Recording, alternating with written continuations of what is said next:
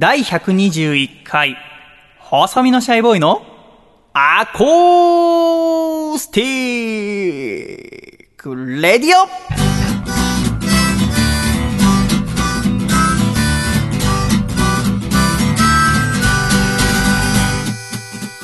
シャイ皆様ご無沙汰しております。細身のシャイボーイ佐藤孝義です。第121回、細身のシャイボーイのアコースティックレディオ。この番組は、東京都世田谷区三軒茶屋にあります私の自宅からお送りしてまいります。この番組の構成作家はこの方です。どうも、構成作家の笠倉です。よろしくお願いします。笠倉さんどうぞよろしくお願いいたします。お願いします。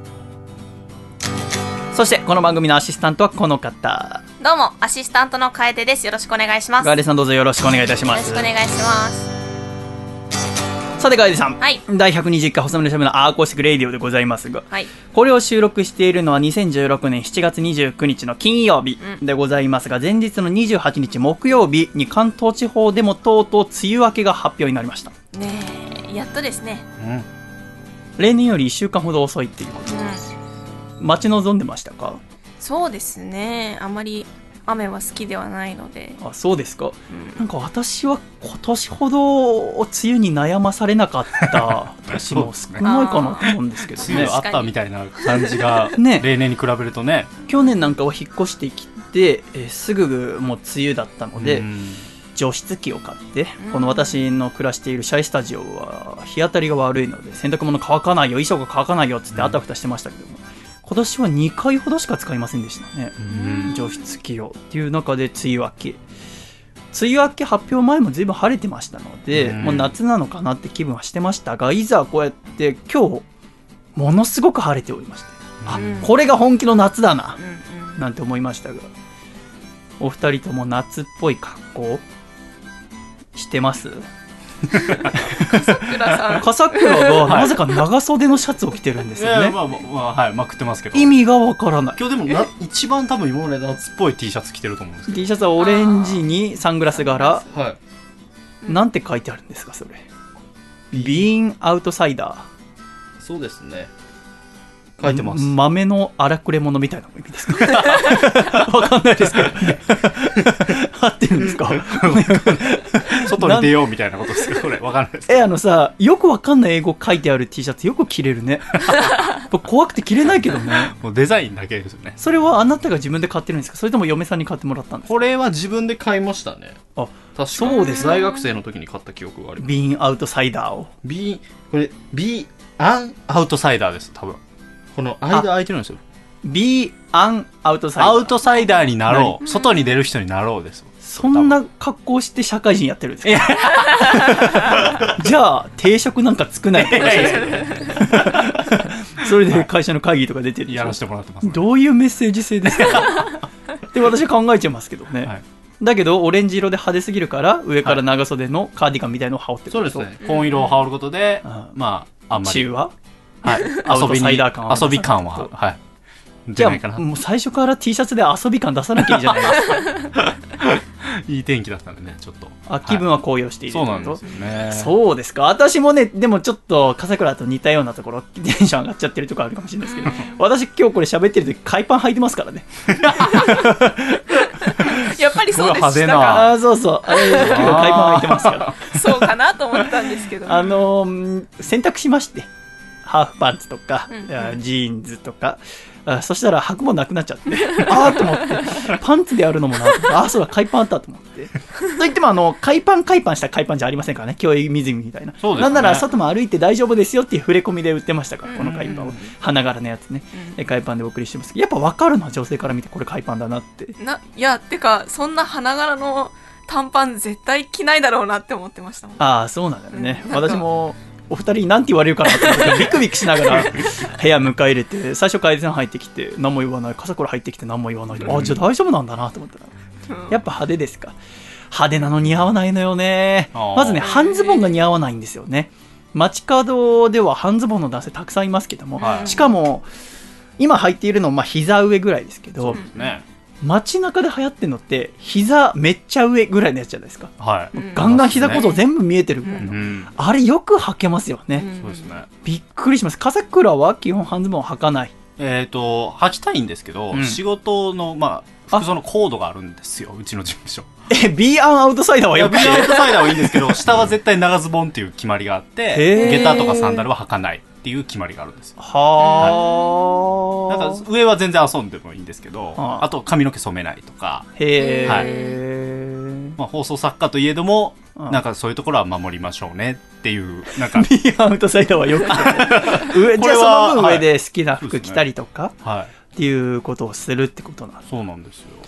夏、確かに天気かなりいいですけど、今年の夏一番楽しみにしていること、楓さんは何ですか？私ですか？私8月の第3週ぐらいに今日から夏休みなんでしょ？そうなんです。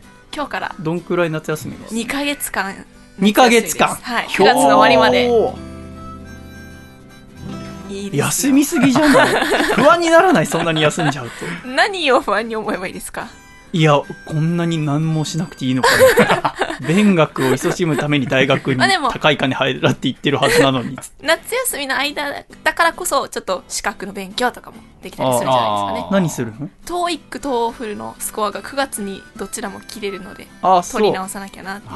今 TOEIC と TOEFL はスコアいくつぐらいなんですか？TOEIC が825ですね。へえ TOEFL はいろんな種類あるんですよね、うん。あのスピーキングが入ってるやつ、入ってないやつとかあるんですけど私はリスニングライティングリーディングスピーキング4つ全部入ってるうん。やつで120点満点かな、うん。で80いくつかだったと思います、そんだけあれば留学行きたいとか思ってもちょっと補助してもらえるぐらいのスコアですね。そうなんですよね、うん、そこから上げようと思ってるんですか？それとも下がっちゃってるかなと思ってますか？でもまあ TOEFL はまずは下げないことをうん。目標に、うん。まあ90点は取りたいな。いつか TOEIC で900取りたいなって思って。うん。でも取っさたところで何もですけど。990とか取ってる人が本書いたりするじゃないですうん。満点が990でね、うん最初私1000点満点だと思っててさ990私取りましたって胸張ってきてあと10点頑張りゃいいのにと思ったら違うのよね。あれ 990が満点なの。ね。本屋行ってさ TOEIC の参考書見たらさみんな990点私取りました。990点僕が取りました、みんな990こいつらなんかちょいちょいしたミスしてるやつらばっかが本出してるなと思ったら違かったんですよね、っていう夏に。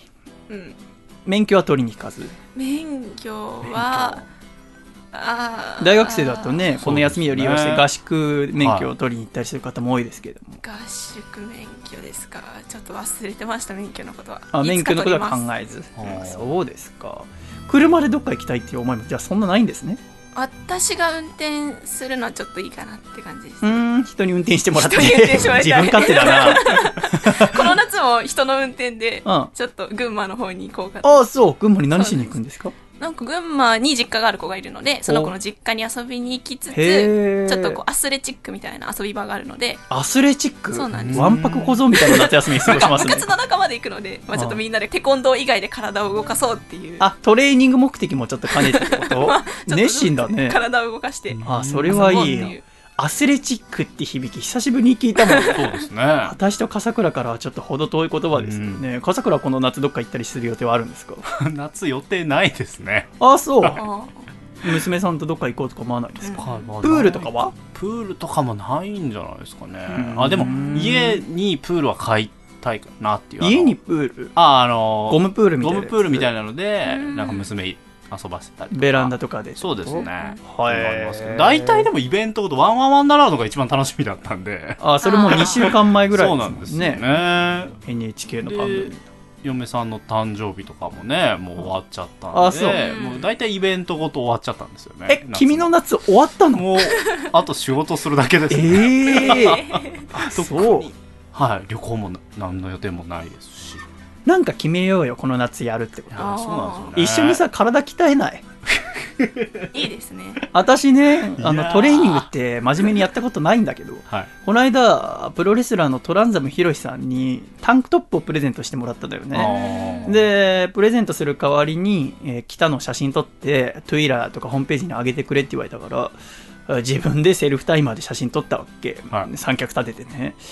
でやった時にすごく似合わないんだよね。うんやっぱ細いんだよね私が。あの普通の一般の何もしてない人からすると私ちょっと筋肉質だとか言われるけどうん。やっぱりトランザムさんとかうん。竹下くんプロレスラーの方の見慣れてるとあ私こんなに貧弱なんだと思って私 T シャツが好きだって話を先週しましたけども、はい。T シャツが似合う体にはなったと思うわけ。なんとなくこうスラッとしていてうん。背が高くてみたいなでもねやっぱこの夏タンクトップが似合う体にしてみたいなと思うこの8月の1ヶ月をかけてね。はい。うんうん。だからこれ配信されてるのが7月31日翌日から8月に入りますけど、うん。1日も休まずトレーニングをしたらもしかしたら8月中にタンクトップが似合う体になれるんじゃないかなと思ってるんですけど。うん。一回も笠倉が首を縦に振らない そんなに嫌ですか？そんなに嫌だ？いやーはい、僕タンクトップは、まあ、ポロシャツぐらいって感じですかね。だからポロシャツでもさ、はい。はい。君だってやっぱそんなふわっとしたカーディガンを着てるのはやっぱ体のラインも隠すっていうのもあるわけでしょだって それもあるかもしれないね、ああるんじゃないか。かなと思いますから、はい。鍛えてみませんか？ちょっと1ヶ月間まあやるがやらないは勝手にして じゃあ今ちょっと思いつきましたけど、はい。この番組はあの放送後期って言ってホームページに笠倉君書いてくれた文章ありますけども、毎週これから、はい。あのそこに私と笠倉の上裸の写真をこの1ヶ月。え需要ないな。もう逆にアクセス数が減るんじゃないかっていう、まあ全部楓さんに撮ってもらうことにー、なりますけど、えー、私撮るんですか？私と笠倉が上裸になって、いやいやいや、もう並んで。広いですよ。だからもし私が変わってったら、細見さんだ変わっていけでいいですよ。くのは分かるけど、だから笠倉も別にやってもやらなくてもいいよ。笠倉ずっと小太りの男。が、ずっと。何も変わんない小太りの男。が ニコニコしてる写真が夏の1ヶ月間、約5回かな、乗り続けると思います。じゃあちょっとそれやってみましょう。えー今週からやりますよ。じゃあ 今週これ終わったら、か笠倉カーディガンとビアンアウトサイダー脱いで、私はいや、ほんとひどいこのシャツ脱いでね。いや私も自分で言っといてやりたくねえなと思い始めてしまったんですやけど、やめましょうよ。な誰がやります嬉しいんですか？これ。いややります。誰が嬉しいんですか？誰が嬉しいか 誰が嬉しいか誰もいないでしょ、これ。あのさ一つ一つやることに対してさ、誰が嬉しいかって問いかけやめませんいやいやもうやる流れじゃないですか、これ。もうこれはやります。ということで、エンディングまで心変わりしなければ、えーやりたいと思いますが、なんか私非常に今日気分がいい。なんでだろう？気分がいいと逆に心配になるわ。あああ、なんか、最近ミスとかしました？いやいやいやなんか、口々小言言わせてもらえませんか？いや何にもしてないです一年に一回ぐらいこういう日あるのよね。へなんか起きた瞬間からすごくスカッとしていて、気分がいい。でも先週とはね、全然違いますよね。先週はやっぱり軽くイライラしながら 2時間お届けしましたから、先週と全然違うんですけど。やっぱ今週なんか晴れ晴れしい気分ですね。はい。うん1年に1回あるこういう日をラジオ収録に当てられたのは非常にいいことなんで 逆に心配になってくるわ私はこういう日あるとねなんか逆に明日とか悪いことあるんじゃないかななんて思いますけど。まあ今週はこんな楽しい気分のままお送りしていきたいと思いますがただですね笠倉はい。夏の一大イベントが決定いたしました、うん。っていうのも先週のエンディングで発表しましたが私今年の8月生まれて初めて大阪でワンマンライブを開催したいと思っているということになりますはい。その詳しい日時が決定いたしまして、8月21日の日曜日に開催いたします。うん。うん場所は、箱ラジオールスターズ竹下幸之助くんのご両親がやっているお店、焼き鳥大吉千島店でございますけど、はい。ここでですね、初めてワンマンライブを開催させていただきます。さて、笠倉。はい。焼き鳥大吉千島店でお送りするということはですよ。はい。ただ歌うだけじゃ、喋るだけじゃ面白くありませんよね。ということで今週竹下くんのお母様キャンディーキャンディーさんといろいろご相談させていただきましてですね。私は、うん、営業中にやらせてもらえたらいいなと思ってはい。他のお客さんとか行っても構わないからねって。そしたらお母様の方からそれよりももう貸し切りにしていただいてアコラジッコの買った細身のシャイボーイの歌を好きだって言ってくれてる方だけでやった方が楽しいんじゃないですかっていうそういうご申しでいただきましたがじゃあそれでぜひやらせてくださいって。じゃあどういう風にやりますかって。注文取って食べて飲んでっていう形にしますかって私聞いたらそれよりも食べ飲み放題でやった方が楽しいんじゃないですか？っていうほーと思ってそれはがぜん楽しそう。ということで今回は食べ飲み放題でやろうと思います、気になるところはお値段でございますけど。はい。うん。焼き鳥大吉の美味しい焼き鳥を食べながら、うんそして竹下君のお父様マスターはすごくお酒にもこだわりのある方っていうのを聞いておりますから美味しいお酒を飲みながら。うん。そしてフォークソングですでシャイですよ。ラジオですよ、これ揃ったら相当楽しくなりますよ。うん。気になるお値段。笠倉おいくらぐらいでやりましょえー、食べ飲み放題ですよう、ね。そうなんですよね。もうそれで、しかもライブもあって、そうなんですよ、出演者もいて、えーシャイが行って、ね。もしかしたら他のアコラジオオールスターズも連れて行けるかも、かもっていうのを考えると、いや、5000円ぐらいいくんじゃないですか？5000円。はい。うん普通はね、普通は。今回。3000円でご用意させていた。だきますおー安い。これすごいですよ。ええー。まず大吉の焼き鳥とお酒を堪能するだけでも3000円お安いんですよ。そうですよね。そこはわざわざ竹下君のご両親がシャイさんが来るなら、はい。より楽しいイベントにしていただけた方が嬉しいということで日曜日って普段定休日なんですよそれを開けていただいて今回やっていただく。っていう中で私考えました。やっぱライブって私3000以上のライブってあんまり開きたくないなと思ってるのよね。うん。気軽に来てほしい。若い子もあーあんまりお財布痛めずに来てほしいっていう中で今回この3000っていうのはあーやっぱりその大吉に、えーへのお金。だからシャイはもう全くなし。ほという形にしましてで投げ銭のボックスをちょっと置かせていただいて、うんもし余裕のある方だったりお酒飲んで楽しくなっちゃった方がそこに入れていただいてそれを使って私は交通費にしたいと思いますう。なるほど。うんなので、まあ、若い子とかで高校生とかの子もいらっしゃいますから、お金がないよっていう方は、もうそのまま飲食のお金だけで楽しんでいただければと。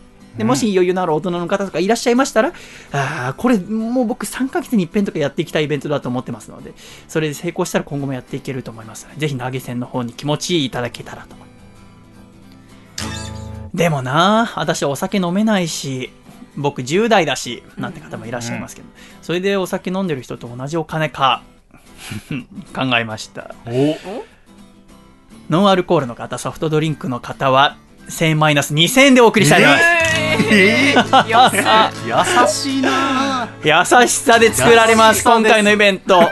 今回のイベントは大吉の優しさ、社員の優しさ、そしてこのリスナーの皆さんの優しさ。うんみんなが合わすことによって8月21大吉千島店で、この夏最高の夜が過ごせるんじゃないかな。うんただ、私なシャイの普通のワンマンライブっていつも19時ぐらいから始まってるってことは終わるのは22時ぐらいか。そうすると地方の私はいけないんだよな今回スタート17時です。うわー優しい。優し優しい。えーご両親にあのご協力いただきまして、17時に開店して、で、まあそこからいろいろ注文とか受けたまわりながら、まあ17時半ぐらいから歌い始めて、うん。歌い終わりはだいたい8時ぐらいを予定している、20時ですね、を予定しているということで、うんえー地方の方、ちょっと大阪から離れているよって方はもうその時間なら帰れるんじゃないかな、うんなんて思っておりますが、そんな、あーシャイの大阪初ワンマンライブは8月21日の日曜日。場所は焼き鳥大吉千島店。お値段は食べ飲み放題付きで3000円。アルコールいらないよって方は2000円でう。んうんこのチケットが、あこれ配信されてる本日のお昼12時から、細身のシャイベのホームページにて予約受付開始となります。これはあの先着18名ほおーイベントとなります。これ18名っていう人数非常にいいんですよ。うんこのくらいの人数で私もともと流しやってましたから、うんで、みんなで美味しいお酒、美味しい料理楽しみながら、フォークソングをみんなで歌いながら喋ったりとかして楽しむっていうの。もうた今から考えただけでもう楽しいで、もう私これがあることによってもう夏が楽しみで、この夏もう楽しみが何もないっていう笠倉本当に不憫でしょうがないですけど、もうざまあみろ、ざまあみろですね。本当にざまあみろでございますけど、えーぜひですね、お越しいただきたいってうんよろしくお願いいたします。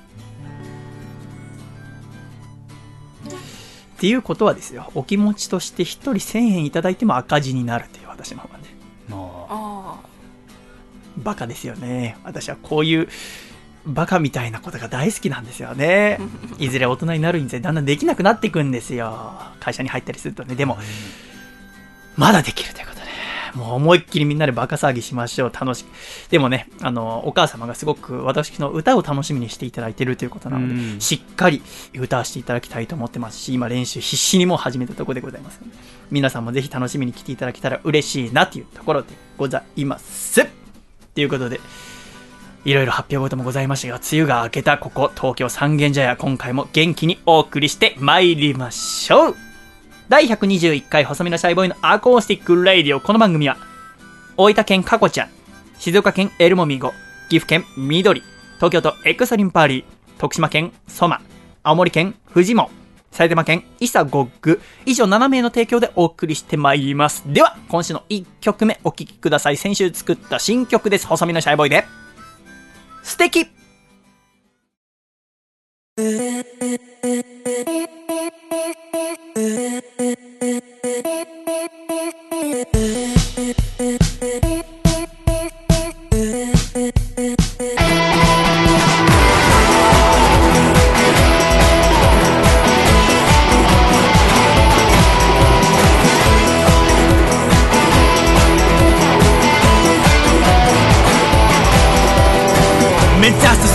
先強敵狙い定め標的したく積み重ねるのさ。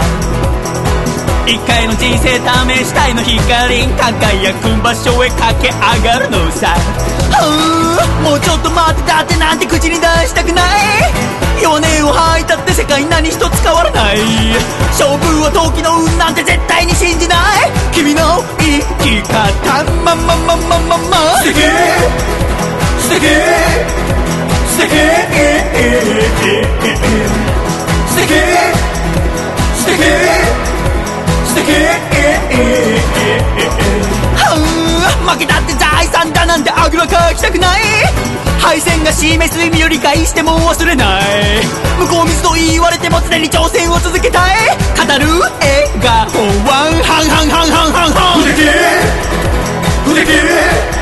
ライドン生まれ持って興味ないのさもがき苦しみ涙を流しめげず這い上がってきては頭脳精神技術体力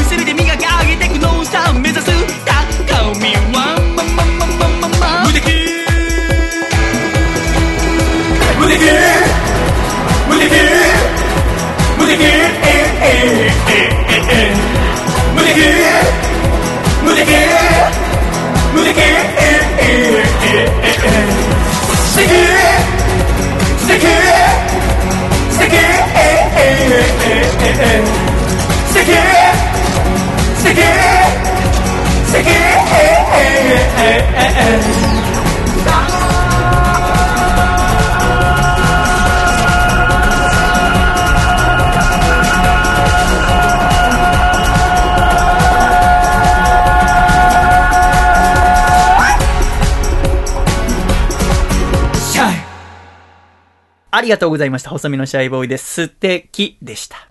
ではここでジングルをお聴きください。山梨県ラジオネームこもはかさんからいただいた。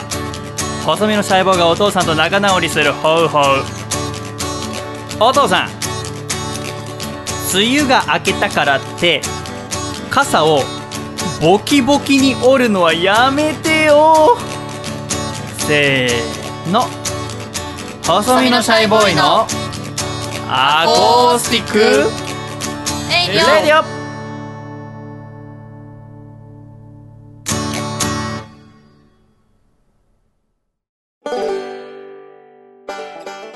シャイ第121回細身のシャイボーイのアコースティックレイディオ。改めましてこの番組は細身のシャイボーイと笠倉と楓で。よお送りしてまいります。どうぞよろしくお願いいたします。ろしくお願いします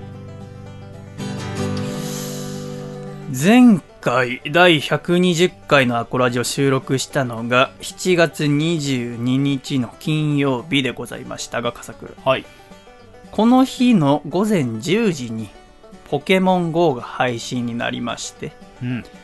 風倉があーその日のうちにレベル4まで上がった、はい。なんて話を先週のオープニングでいたしましたがあの日、えー作家の福田ヘイリーさんも一緒にうん収録して収録終わった後楓さんもインストールしてみて、なんだかピカチュウをゲットしただのはい。三茶の周り歩きながらみんなで少しポケモン GO をやりましたが私もこれをやってみたかったんですけどもちょっとその時みんながワイワイ言いながら私だけ気分が暗かったのは金曜日配信になってで収録したでそしたら土曜日私はこのラジオの編集があるんですねでしかも先週は今日の1曲目にかけた「素敵っていう曲を流すっていう予定だったんですけどまだこの「素敵って曲がちゃんとレコーディングできてないミックスできてないっていう中で土曜日にミックスをしてさらにラジオの編集をするっていう絶対に24時間じゃ終わらないっていうのがもう見えてたんですねはい。っていうことは笠倉とか楓さんに遅れを取るってことじゃないですか。はい。僕は人に遅れを取るのが大嫌いですから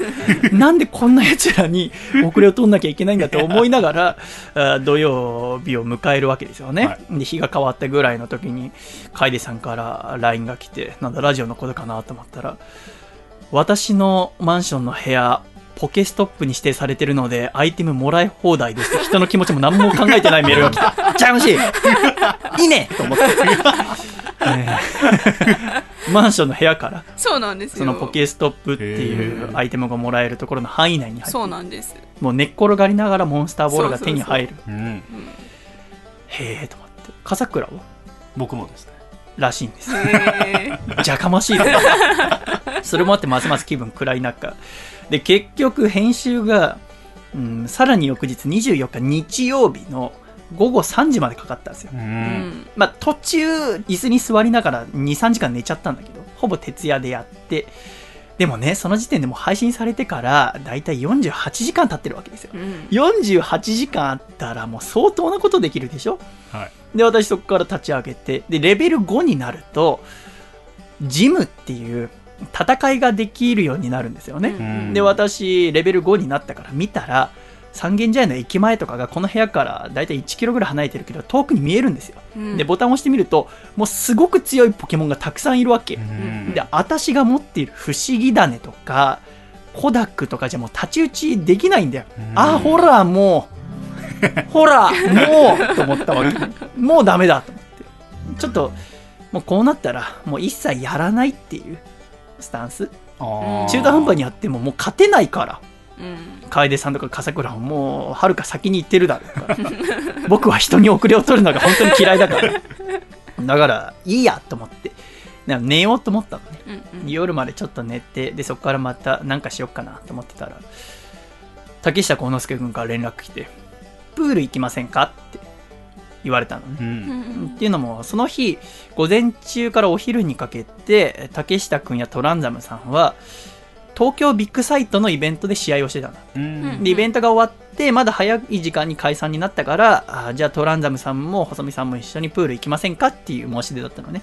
あそれはいいやと思って。このまま寝ちゃったら日曜日にそのまま終わっちゃうから、あー世田谷公園のプールに行って人泳ぎしてでご飯でも食べて日曜日を終えることにしようと思って行くことにしたのね。で私はこの世田谷公園っていうのは毎日行ってるわけ。ランニングで、ただこの配信された22日の金曜日は朝に行ったからまだポケモン GO 配信される前朝7時ぐらいに走ってで収録してで土曜日はもう丸々1日編集しててか家にいたわけ。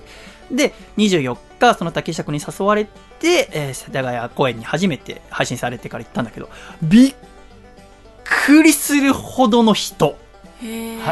普段は日曜日とかでも公園全体で数十人100人もいないぐらいよ、うん。夜とかになったら本当に10人いればいいぐらいランニングしてる人がちらほらいるぐらいで私も公園一周してさらに家に帰ってくるって約56キロの軽いランニングのコースなんだけど。何人ぐらいいたと思う？夜ですか？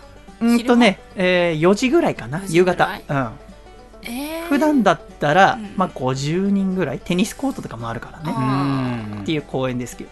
じゃあ 100? うん。1000え？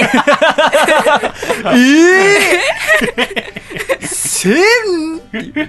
パッと見で千です。ね。ええー？はあ、びっくらこいた。何これ？もうおおったまげるほどの人。何？っつったらポケモン GO ね。みんな携帯見て。はおったまげましたね。でこれを見た時におったまげたのと同時に軽く感動した。ポケモンってこんなにも人を動かすんだと。うん。もう1ヶ月前ぐらいから海外では配信されてましたので、はい3週間前ぐらいかな、うん海外でもものすごくブームになってるって、え肥満の子、引きこもりの子も外出るっていうニュースとか見ていたから、日本でもまあ少しはそういうのあるんだろうなと思ってましたけど、ここまでとは思ってなくて、うん普段50ぐらいの公園に1000の人が集まるんですよ。20倍の人を公園に集めるゲームの力って何？と思ってうん。ワクワクしてる。私は、ただポケモンにおいてはちょっと暗い過去があって、それも先々週かなんかにお話ししましたけども、私はポケモンずっとやりたかった小学1年生の時に発売になって、でもうちのお母さんがそういうのダメだって言うからできなかった。でも周りの子にえー省かれたくなかったから、私は参考書、攻略本をたくさん買ってもらって、その攻略本を見て、自分もあたかもゲームをやっているかのように嘘ついて、そのグループに入ってったって暗い過去があったのよね。はい。っていう中で、27歳にして初めてポケモンをプレイできるっていう。この喜び。でもう遅れは取ったけれども、これは本気でやってみようと思って。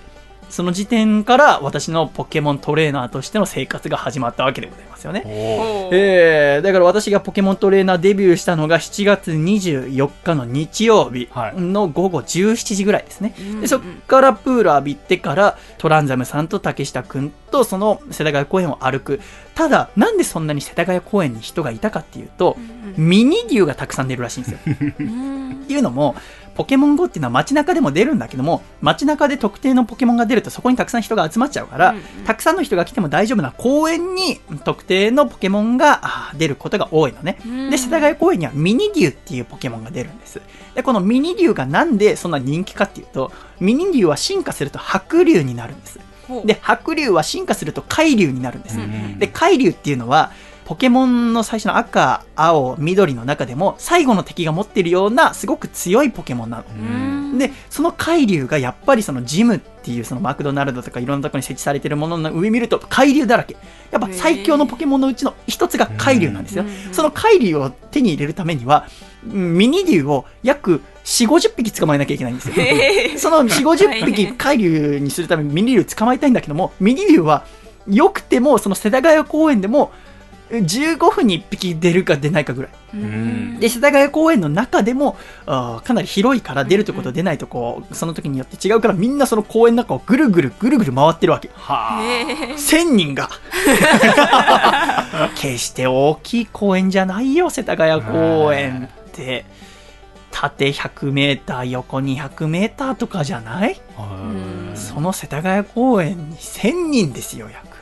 みんなうろうろずっと携帯見て。うん。すごいなと思って。で、ある程度ミニ竜手に入れたら、もちろんその回路にできませんよ。1時間、2時間じゃ。で、え3人で次どこ行ったかっていうと、駒沢公園。うんせっかくだから歩いてみようよ。つって駒沢公園行って、駒沢公園はストライクがいるらしいんですね。ストライクっていうのは虫ポケモン、カマキリみたいなやつなんだけど、そのストライクが駒沢公園歩いてると出てくるんですよ。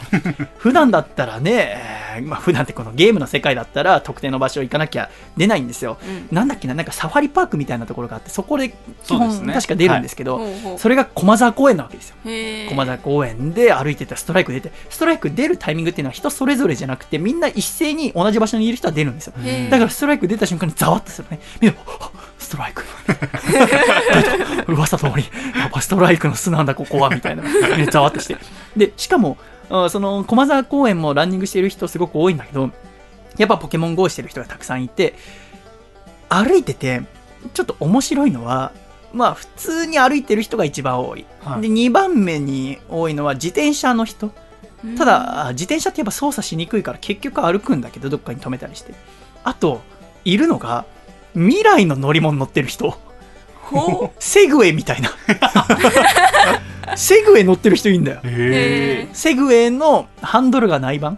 いわゆる重心移動、体重移動だけで動くのあるじゃないですか。でいわゆる要はこう足揃えて乗って、で、車輪が2つついているタイプのはなんとなくテレビで見たことあったんですけど、はい他にも未来の乗り物あって、なんて言えばいですか、腹筋を鍛えるためのローラー、ここ今私持ってるけど、このローラーあるじゃないですか。はいタイヤがあって、そこにハンドルが中心にこう突き抜けていって、その両方を両手で使ってグーってやる。はい。ここの手で掴む部分に足乗っけるタイプの未来の乗り物あるの。へえ自動一輪車みたいなそう、そう、そう自動一輪車みたいな。えそれに乗ってポケモン GO やってる。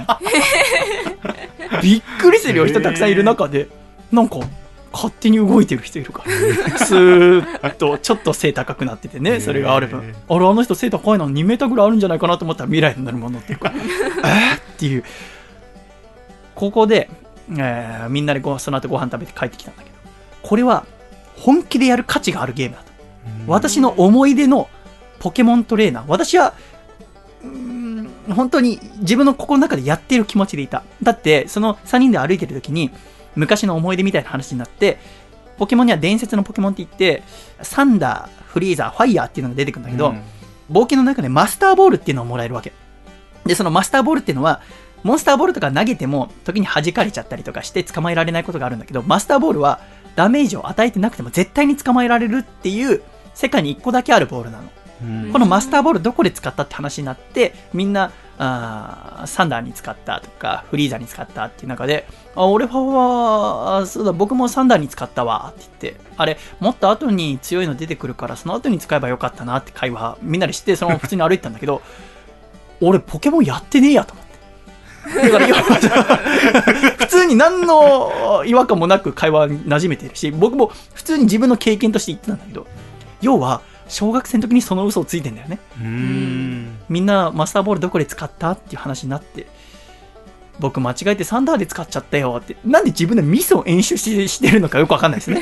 でもそこぐらいするまでに、ううんん、世界に入り込んでいた、そのポケモンが実世界にやってきたって中で、これは本気でやる価値あると思って、みんなでご飯食べて帰ってきて、お疲れって言った後、私もう一回世田谷公園行って、朝の3時までミニ竜を捕まえて、すごいのは、3時になっても、5、600人いますよ。ええ なんならこの世田谷区に住んでる人だけじゃないですよ。車で来てますよ。え車で来てその辺に路中するから警察来て、異様な空気になりますよ。あの、音は出してないけど、あの、パトランプみたいの回して、その赤いランプくるくるする中、600人がずっとウォーキングデッドのゾンビみたいにくるくるぐるぐる回るんですよ。で、時にミニリだけじゃなくて、うーん、カイロスとか、ニョロボとか、EV とか出るたびみんなざわっとして、EV かわいいとか言う。うんそうしかもね、カップルが多い。カップルでみんなで和気あいあいしながら、うんで、ポケモン捕まえるためにモンスターボール投げなきゃいけないんだけど、最初なかなか難しい。それを彼女がうまくできない、やってとか言って、なんのしょうがねこんなもんできないのかよ、コツみたいなのぶっ飛ばしたい ぶっ飛ばしたいけど、僕はぐーっと、ブラックがもう噛み締めない。もう眠いから。もうずっと寝てねえから。徹夜だから。でも、そこまでやっても海流になるには程遠いんですよね。ミリリの捕獲数、相当捕まえなきゃいけないから。じゃあこれはもうしょうがねえっつって一回家に帰って、ペンペンペレレンですよね。で、一晩寝て、はいで体力回復してから朝9時ですよ。これはもう世田谷公園だけじゃなくて、もうこれは旅しようと。で、いわゆるネットにいろいろ攻略法っていうのは載ってるけど、私はそういうんじゃないよと。私攻略本世代、ネットなんてなかったよって。だから、人づての情報だけでいこうと思った中で福田絵里さんから連絡が入って、その福田さんといつも仕事をしている作家の郷さん、エレカタのコント太郎の作家さんの郷さんが、すごくポケモン GO ハマっていて、この私がやる前の金土ですごくハマったと、でレベルがいくつまでいったと。で、噂によると、錦糸公園っていう、錦糸町にある公園にすごくたくさんのポケモンが出ますよって、ポケモン GO の都内の中ではすごくメッカになってますよっていう噂を聞きつけて、うんじゃあ、錦糸公園行こうと。っていう中で、まあ、電車で行けば三軒茶屋から錦糸町までは半蔵門線の一本なんですよね、直通で、田園都市線から。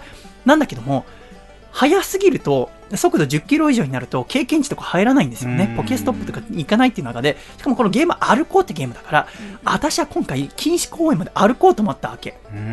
片道約20キロ。おー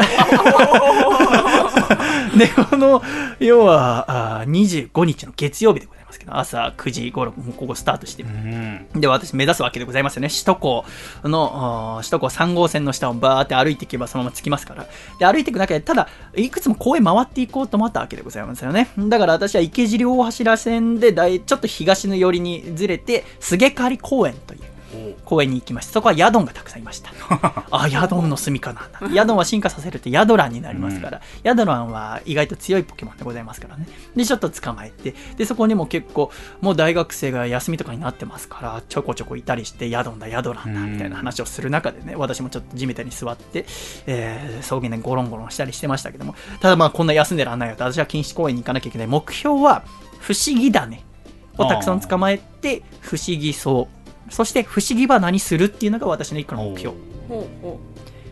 なんでございますから、あヤドンはまあちょっと捕まえただけで、そこから歩いてって中で、ただやっぱね、ちょっとね、私もともとが方向音痴っていうのもありますし、やっぱニュースで問題になってますから、あんまり歩きスマホをやっちゃいけないっていうことで、地図とかを見ながら歩かないってことにしましたので、ちょっと方向がずれてしまって、はいその公園から渋谷の方に行こうとしたのが、青葉台代官山広尾の方に間違えて歩いていってしまったんですね。普段ならそんなおしゃれスポット行きませんけども、いざ行ってみると面白いもんでございまして、意外とポケモンもたくさんいます。ニャース、ゴース、コイキングなんかは渋谷から恵比寿に向かってちょっと川みたいのがあるんですけども、うんやっぱその周りは水ポケモンがよく出ますね。みたいなもんが分かりながら、チェコ共和国大使館とか、えエジプト大使館とか、オーストラリア大使館とか、初めて見ましたけど、あこういうおしゃれなところにあんだなと。エジプト大使館なんか、おそらく皆さんが想像している通りのゴリゴリのエジプトがそこにあります。ツタンカーメン、えースフィンクス、そしてマッキンキンの建物みたいな。あすごい。で、高級車が置いてあるんですけど、トヨタなんだけど、なぜか。ああ、すごいエジプトと思って。で、ちょっと丘上がるとオーストラリア大使館。オーストラリア大使館はバカでかいです。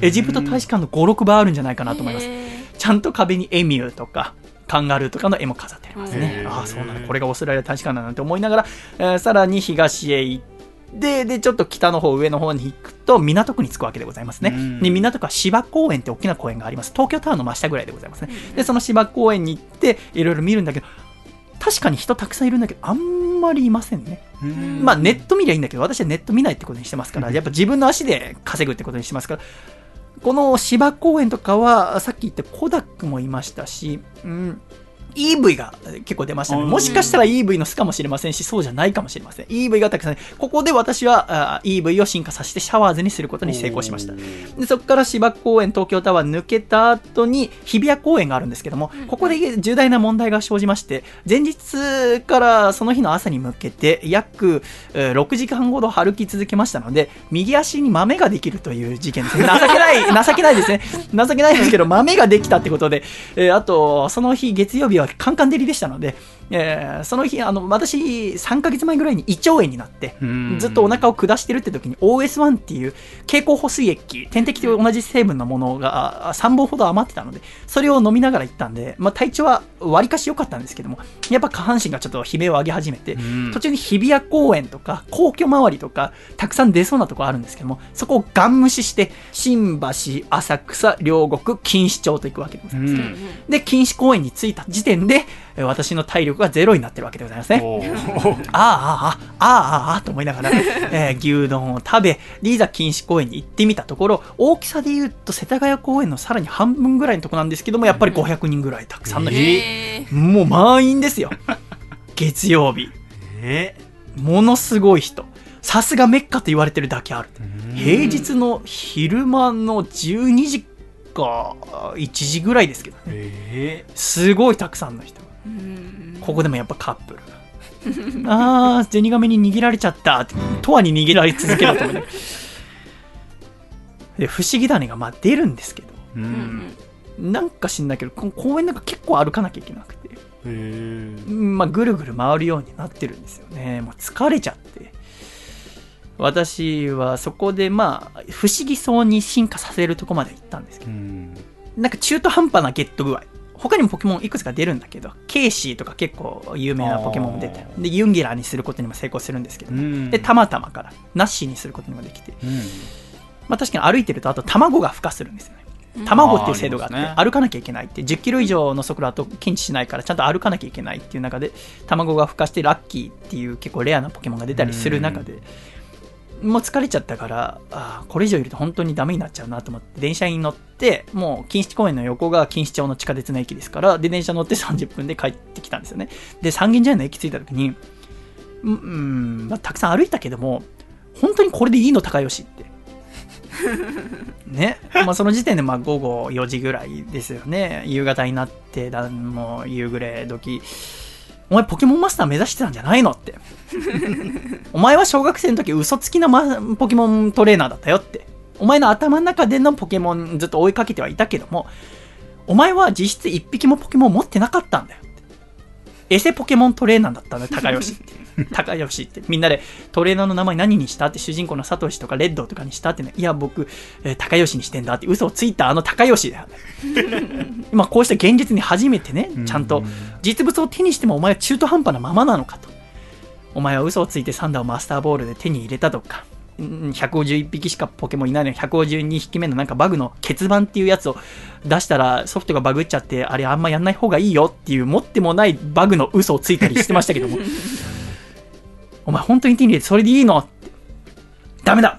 僕はポケモンマスターになりたいなならなくちゃ絶対なってやると思ってたから。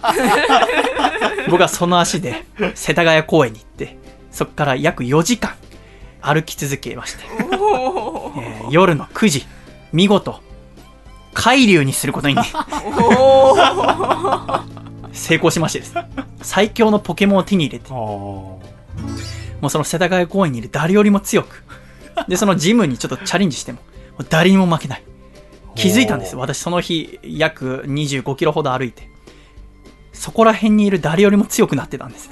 はで、家に帰ったら、竹下くんにちょっとお呼ばれして、で、お酒を、その竹下くんの友人のガンちゃんとも一緒に3人飲んだりしてたんですけど私よりは先に初めて先輩方を、私ごぼう抜きにしてました。いつの間にか私は最強のトレーナーの一人として、サンゲジャーに降臨したわけでございますね。で、そんな中で、もう私、もう彼らはやっぱり、えー若いし、今時の子だからいろいろネット調べて、ここ行ったら強いのが現れるみたいとかいろいろ調べてる中で、私はもう結構満足したんですよね。私はもう強くなったと。あ帰りを手に入れた単に一個の達成感を得たわけでございます。うんだから、かといってネットをやる予定もないから、うんまあ、こっからぬるっと続けようかなぐらいの。もう足もダメになっちゃってるし。皮めくれちゃってるし。っていう中で、えーもういいかなって思っていたら、えー LINE のグループで、ポケモン GO 情報局っていうのを我々5人で作っていて、えートランザム、竹下、あガンちゃん、えー監督のムレアさんで、社員の5人。うんっていう中で、福田さんが一報を入れてくれて、なんか噂で、ネットでね、まあその、いろんなところに何々いるよって、ここでコイキング捕まえられるよ、ここで江ノ島にラプラスいるよとかいろいろあるらしいんだけども、三茶にはカビゴンがいるらしいんだけどね、清瀬っていう、西東京にうん。うんミュウツーいるらしいよっていう。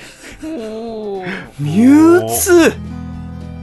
カエルちゃん、ミュウツーって知ってますか？よく映画とかでなんか、そう、あポケモンの映画で一番最初になったうん。うんミュウツーの逆襲っていううん。映画にもなったこのポケモンですけども、え151匹いる中のナンバー150ですよね。うん。ますよねうん。遺伝子操作によって当時の科学者が、あーその実験に失敗してしまって生まれた最強、うん。今日はもう大凶の京都なんで、最強のポケモン、うん。まあ、ポケモンだと花田の洞窟にいわゆるエンディングを迎えてポケモンマスターになった後に捕まえに行くっていうのがミュウツー。それが清瀬にいるという未確認情報が、クソ嘘っぽい情報が、我々のとこ入ってくるわけですね。うんこれ聞いた時に、ワクワクしてきちゃって。誰も知らない、誰も見つけてないまだ、ミュウツーなんて世界でもね。清瀬にいるのか。これ行くきゃないよねってシャイ思ったわけ。うんうんうんで、福田さんとガンちゃんと、ちょっと明日行きましょう。って約束をして、えー26日の火曜日、うんシャイが清瀬にえー訪れるわけでございますね。で、清瀬着いたらもうあいにくの雨が降ってきて、はあうんこれはミュウツーが怒ってるな。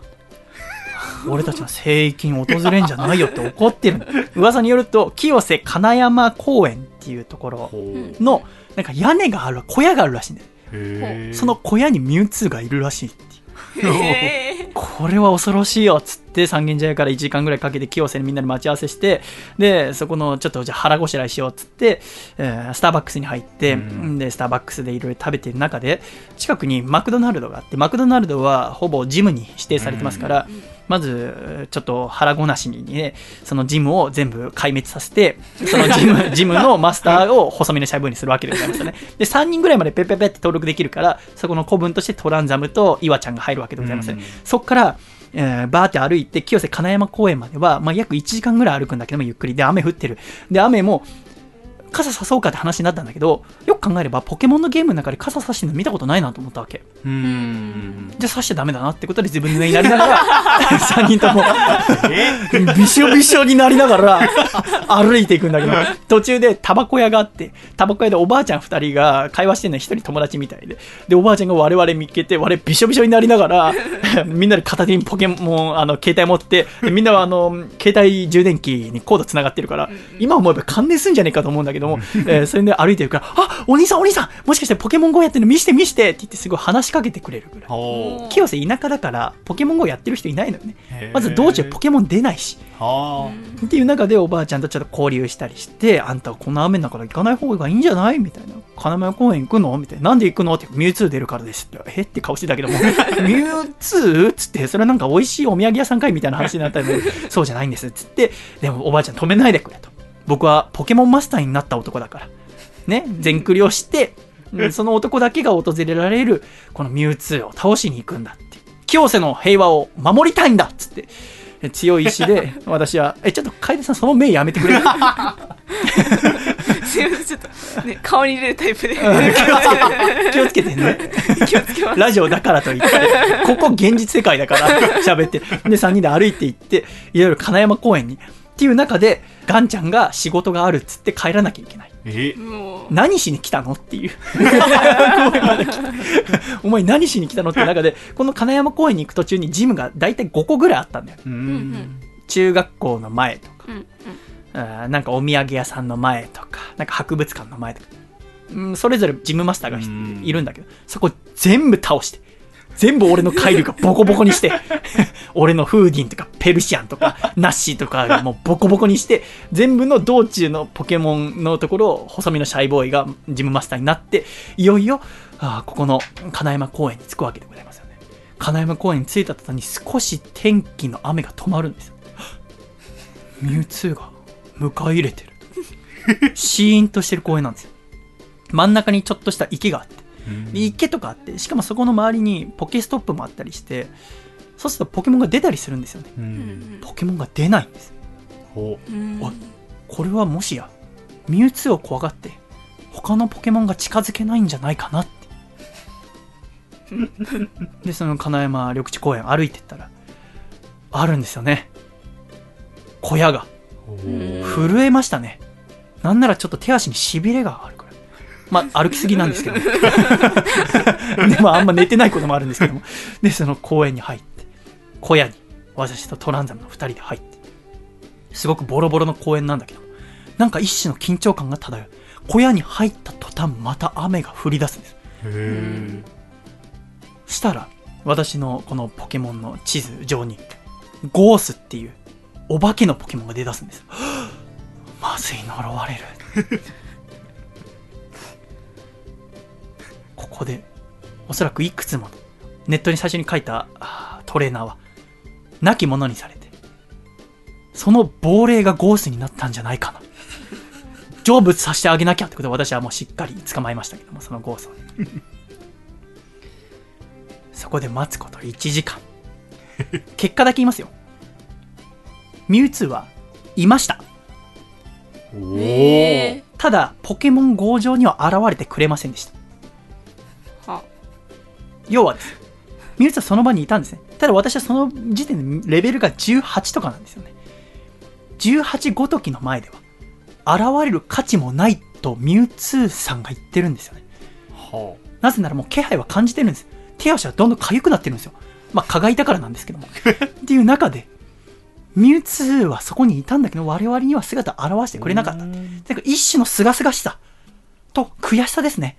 あ、私は一種極めたと思っていたポケモンマスターになったと思っていたけど、ミュウツー、この最強のポケモンの一人、今日は大凶の今日ですね、のミュウツーが現れるほどの男には慣れてなかったんだなって、また一からやり直さなきゃって、一種の清々しさとともに、トランザムとまた一から出直そうと言って、その金山公園を後にするわけでございますよね。でそしたら、その清瀬っていう西東京は、トランザムさん、福田さんはご実家がノースコダライナ、小平ですから、お近くだってことで、うん、で、実家の近くに小金井公園っていう公園があるから行ってみようって話になったんですね。で、ポケモン情報局 LINE のグループに僕たちこれから小金井の方行っていますって言ったら、小金井公園にはベロリンガしか出ないらしいよっていう情報をお聞きしたんですね。で、ベロリンガっていうのはピンク色で、で、その名の通りベルがものすごく長いポケモンなんですけども、ノーマルタイプの。まあ、あんまり強くないんですよね。だからそれを手に入れた時点では別に強くなれるってわけではないんだろうけども、やっぱりポケモン図鑑を埋めてくださいって僕は6歳の時の大木戸博士に頼まれてるから、なんか今回ゲームインストールしたらすげえ、なんかちょい悪親父みたいな大木戸博士じゃない博士出てきて僕はびっくりしたんですけど、あれ誰です？あいつ誰なんだよ。え？と思って、大木戸さんは？と思って。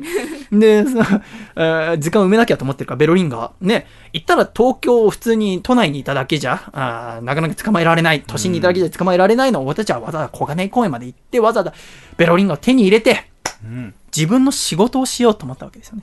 っていう中で小金井公園までバスと徒歩で、まあ、約1時間ぐらいかな、歩いてったら、途中、先に帰った岩崎が、家の近くでベロリンガ使い回りましたっつってお、スクリーンショットとともに送ってきたんですよね。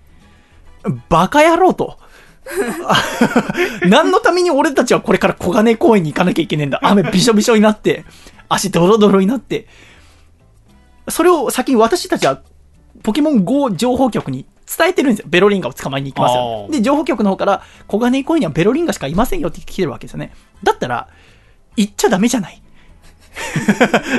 え池袋で捕まえられるのって話になっちゃうでしょ？帰り道でってなっちゃうじゃないですか。でも、行ったら、そんなの偽物、偽ベロリンガだと。こっちは本物ベロリンガ捕まえに行くんだ。つって。小金井公園行って。えーで、本当にベロリンガしかいない。うんで、さっき言った、いわゆる、錦糸公園で500人。世田谷公園で1000人。で、言ったらこの小金井公園。大きさで言うと、世田谷公園の3倍ぐらいの大きさあります。ものすごく広い公園。芝生がずらーっと見渡す限り広がっていて、その奥にはもう雑木林になってるんだけど。まあ、30人ぐらいですか。へえそりゃそうだ。何も出ないから。えー、出てどうど、ああこらったう、んニョロも、うんちょっと良かったので、ケイシーぐらい。うんそしてベロリンガ。邪魔ね、ベロリンガ。ベロリンガだらけ。あとはまあ、あーコダックの進化系の、ゴルダックですか？ゴルダックの影は出たけど、まうんあ、あとは出ないから。んだよ、これって言いながら。でもね、それこそ醍醐味なんだよね。やっぱ歩いて、今こうして、小金井公園には本当にいませんでしたよって言える。これがね、やっぱポケモントレーナーとして、やっぱネットに頼ってちゃいけないと私は思うわけ。足で稼ぐ トレーナーだから、僕は。ね？ね？はい。で、中で、ただもうその時点で僕右足引きずってるんですよ。歩けなくて。もう右足がダメになっちゃって。で、右足を引きずって歩いたことによって左の膝もダメになりつつあるんですね。で、この後もうダメだと思っていたら、トランザムさんが、この近くに自分が実家にいた時、時々行っていた、お風呂の王様っていうスーパー銭湯あるから行こうって話になって。そこで浴びた温泉の、まあ気持ちいいこと気持ちいいこと。まず傷も癒えるし、あと僕あの先週あの胴上げで落とされて肘から血出してかさぶたになったって話だったけど、はい。私まあ普段このポケモントレーナーとしての活動をしてる時に、オルトリーブっていう外国産のすごく大きなカバンにギャップで買ったキャップ、そして細身のシャイボーイ T シャツにアディダスの半ズボンうん履いて、えー歩いてたんだけども、そこにかさぶたあると一気にわんぱく小僧感が増すね。こいつ戦ってるっていう、結構、イフの眼差しで見られることもあって怖がっている人もたくさんいましたけども。っていう中で、温泉入って、で、福田さん、福田さんもポケモンやってた人だからね、子供の時に。で、いろいろ懐かしいねっ、つって。で、こうして現実世界で歩けて、本当楽しかったねっ、つって。私、ミツには会えなかったけども、ポケモントレーナーとして、いろいろ大切なことを学べた1日、そして、うんまあ2日間だったねっていう話をして終わったわけでございますけども、うん。私はとてもこのゲームを楽しみましたし、うんポケモントレーナーとして一個やりきったと思っていた反面未熟だということも分かりましたので、うん。ここに、えー本当に、えー全国のポケモンファンはがっかりすると思いますけども、細身のシャイボーイは、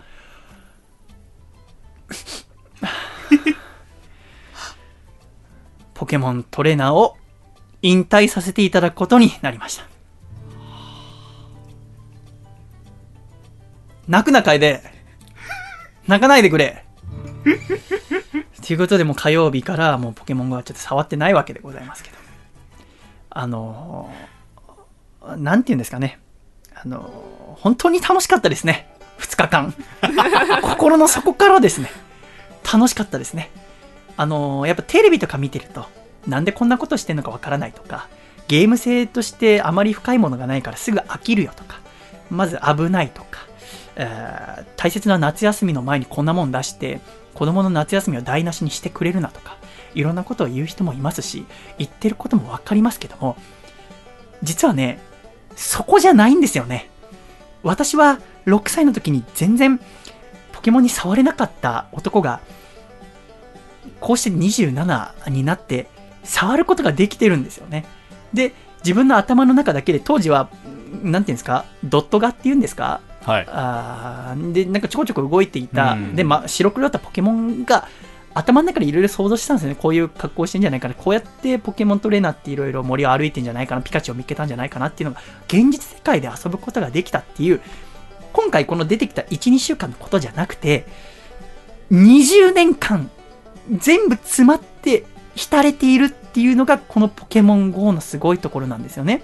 で、主にやって、やっぱ公園とか歩いていて、もちろん私より年上の方もたくさんいるけども、主に私と同じぐらいか下ですよね。うんで、やっぱ平成生まれ、私は平成になってから3日後に生まれた、平成元年1月10日生まれの男ですけども、平成っていうよういろいろ言うときに、ゆとり世代って言われたりだったりとか、バブルを全く経験したバブルが崩壊した瞬間に生まれたことだったりとか、なんかこう礼儀がなってないとか、いろんなこと言われながら、我々は平成っていう世の中を生きてきたんですよ。もしかしたらね、最近のニュース見てると、もうすぐ数年以内に年号が変わるかもしれないってなった時に、平成ってどういう世の中だったのってなったら、まあインターネットが出てきて、いろんな事件もあって、サイバーテロとかも起きて、人と人とはネットをやるようになってから、近所付き合いもなくなって、温かみがなくなった、みたいなことをいろいろ言われますよね、このね、私たち。で、かつこれからじゃあ未来見通したら良くなるかって、そんなことは一切わからなくて、高齢化社会になっていくっていう中で、いろいろ私たちが年金を納めたって帰ってくるかわかんないみたいな暗いな、もうあるわけじゃないですか。じゃあ子供を産む環境があるかっつったら、待機児童が何万人いるっつって、子育てすらもなんかしづらいって暗い暗い中で、私たちがずっとずっと楽しんできたこのポケモンっていうものが一つにしてみんなを動かしているっていうものをあんた方ジジイババアがけなしてくれるなって僕は思うんですよね。ほっとけよって、わかるわけないんですよって。まず、分かってもらおうと思ってないですよ。ゲームが、学習においていいものだなんて、一切思ってませんよ、こっちにとっちゃ。頭が良くなるなんて思ってませんよ。僕、単純な学力で言ったら、私の母親は、うんお勉強ママだったから、僕にゲームをやらせなかったし、そのおかげで少しは、いわゆる、学力っていうものにおいては人よりも上だったかもしれませんけど、そのおかげで、私は、今この年になってみんながやってるゲームの話とかに一切混じれないんですよ。だからゲームやってる人が悪いんですか？スポーツやったらいいんですか？読書やっていたらいいんですか？一概にそうとも言えないと思いますよ。スポーツを一生懸命やってからって何人がプロスポーツ選手になれるんですか？体の発育に良かった。んなことそんな知りますか？スポーツやってたかって激太りしてるやついますよね。アメフトやってる笠倉がブクブクじゃないですか。いくらスポーツやってたって、将来それが役立つことになるかって言ったらみんながみんなそうじゃないんですよ。無駄な時間ってなる人もいるんですよ。でも、スポーツを一生懸命やることに意義があるわけじゃないですか。ゲームも一緒なんですよ。ゲームを一生懸命やってた人は、その時間が大切なもんだったんですよ。だから、そのゲームをやってきたっていう人たちの一種のご褒美みたいのが今回ポケモン GO だったんじゃないかなって私は思うんですよね。っていう中で、そういういろんなことを言う人に対して思うのは、もちろんわかるわけないよ。あなた方は、あなた方の時代に楽しいことがあったわけであって、私たちのこの世界に入れるわけがないんで。だから無理やり別に入ってくるのを拒もうとはしないけども、私たちのこのやってることをけなして、ぶち壊そうとするのはやめてくれよって思うんだよね。分かってる、ルール守れない人もいるし、問題がたくさんあるっていうのも分かってんだけども、潰そうとするのだけはやめてくれよって。私たちにとってのご褒美、これからいろんな大変なことある、それを分かってるし、一生懸命やるよって。だけども、少しぐらい楽しませてくれよっていうのが私は今回この2日間やっていて、もちろん、私ちょっと熱中すると、まあ分かった通り、思いっきりやるタイプだから、私はここ一回終わりにして、もうやることたくさんあるから、でも私がやめるのは、面白くないからじゃなくて、面白すぎるからやめるんだって、もし今やってみようかなって思ってる方、もうそれが若くても、おじさんおばさんでも、おじさんおばあさんでも、なんか、自分の好きにやってみればいいんじゃないかなって思いますね。で、あとはなんかこう、倒したい人がいるんだけど倒せないとか、強いポケモンが欲しいって人はもう昔のポケモンマスターシャイがですね、何でもプレゼントしますから、みんなで楽しんでいただければいいなと思ったこの月曜火曜の2日間、48時間ほど楽しませていただきました。本当に、えーポケモン作ってくれた人、そして岩田元社長、本当にありがとうという気持ちでいっぱいでした。では一曲お聴きください。細身のシャイボーイで、高吉剛。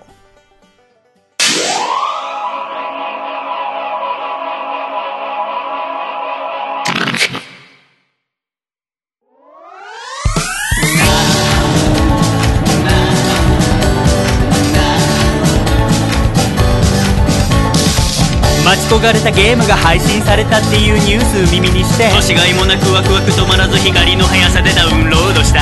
子供の頃憧れていたんだけどもやらせてもらえなかった。20年越しの思いを片手に7月の晴れた街へ繰り出した。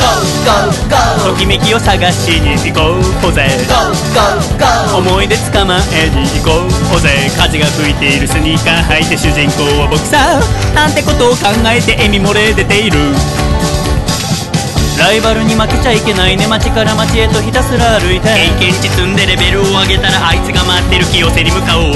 雨降って風も強まったおばあちゃんにはやめなって言われた。でも僕は行くって決めたんだたとえ火の中水の中森の中。モバイルバッテリー充電して。ポケット w i f i 共有して。奴が待っている絶対勝つんだ主人公は僕さ。トランザムと二人歩み進めてゆく。Let's go! はい、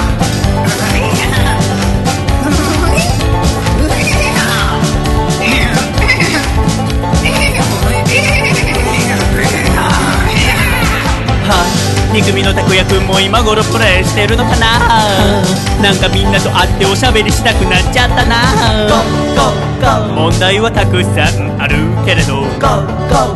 未来をこの手に感じたんだ。僕らはまだまだ進化の途中挑戦やめちゃダメさ。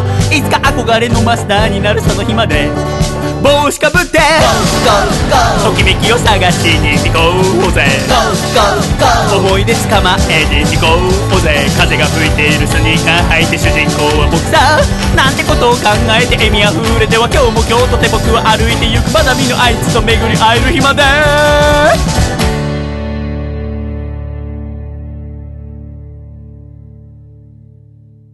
ありがとうございました。お聞きいただいたのは、細身のシャイボーイで、高吉剛でした。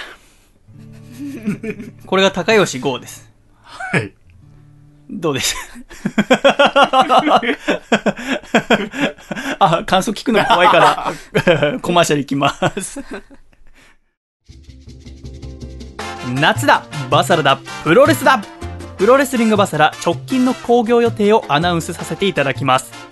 8月20日横浜ラジアントホール。9月8日北沢タウンホール。9月18日愛知スポルティーバアリーナ。詳しくは DDT プロレスリングのホームページをご覧ください。ではトラさん夏もいつものやっちゃって。バサってバサってバサりまくれバサラ。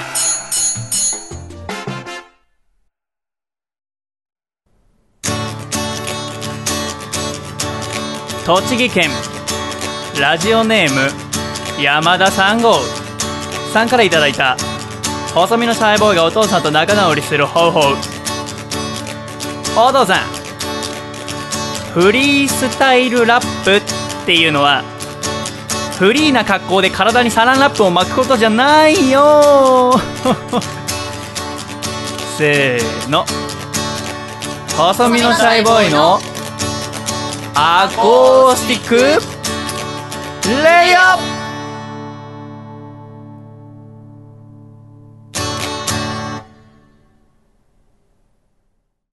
オリンピック博士楓のリオデジャネイロが始まりよ。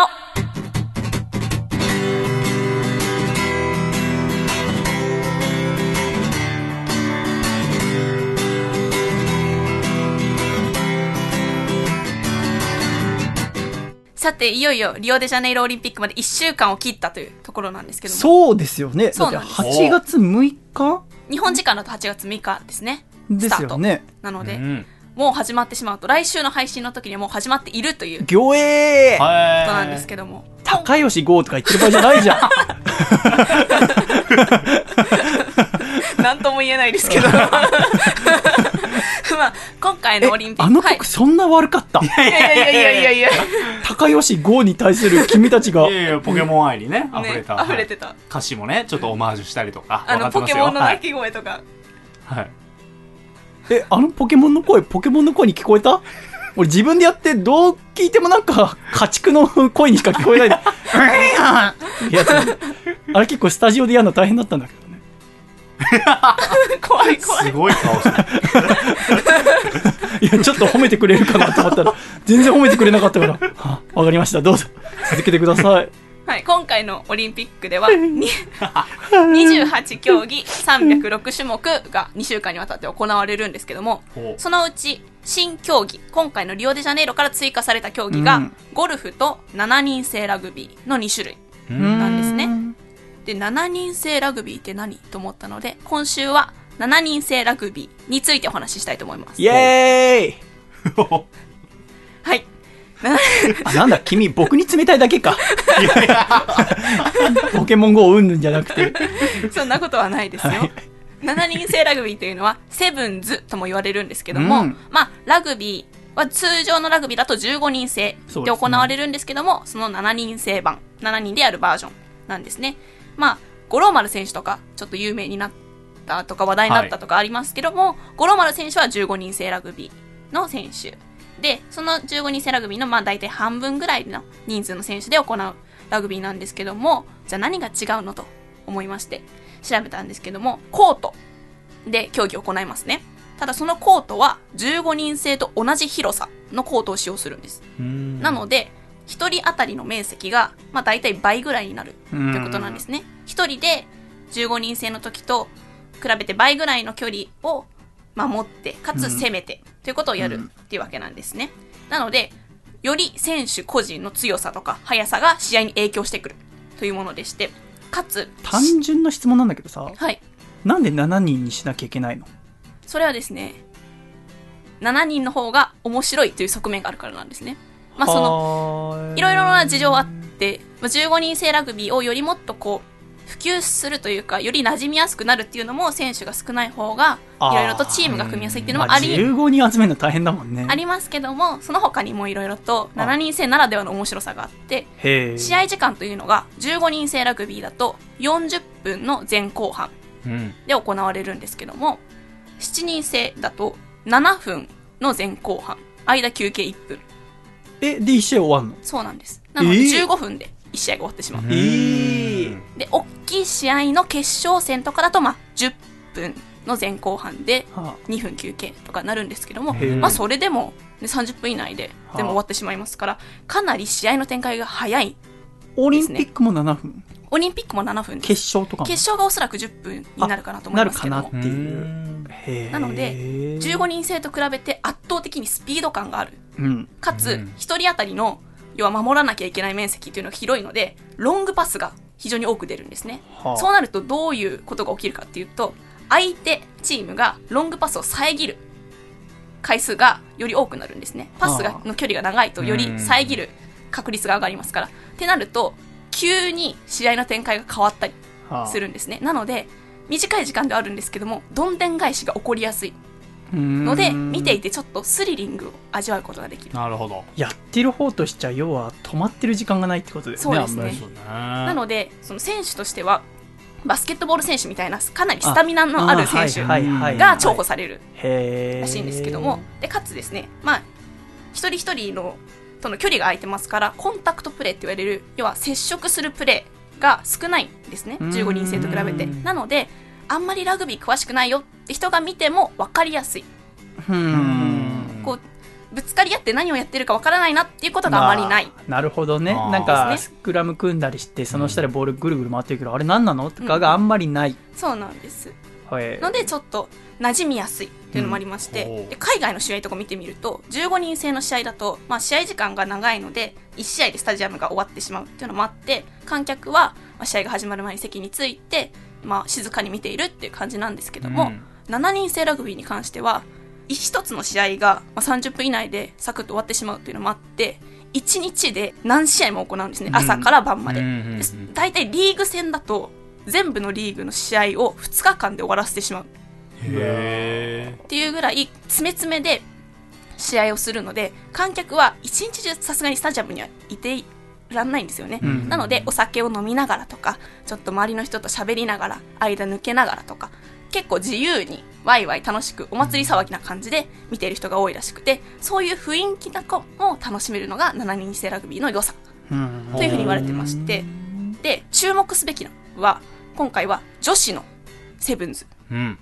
あ女子もあるの？そうなんです、えー。ただもちろん女子は競技人口が少なくてそうですよね。特に日本なんかは世界を見るとまあ海外のトップの国とかは1万人ぐらい女子の選手がいるんですけども日本だとまだ2300人とか。はなのでまあこれからどんどん競技人口とか知名度とかを増やしていかなきゃいけないっていうところなんですけども、ん。今回のリオデジャネイロオリンピックの新競技に追加されたことによってどんどん強化していこうという働きがありましてまあ多くの国際大会に参加していったりですとかそれからですね他の競技から選手を受け入れてっていう動きが結構多くありまして例えば陸上の選手で足が速い選手とかバスケットボール選手でスタミナのある選手ですとかあと円盤投げで要は投げる力がある選手うん。を受け入れることによってずっとラグビーをやってきて要はラグビーが上手い人とそれから投げる力走る速さスタミナとか何か飛び抜けて能力のある人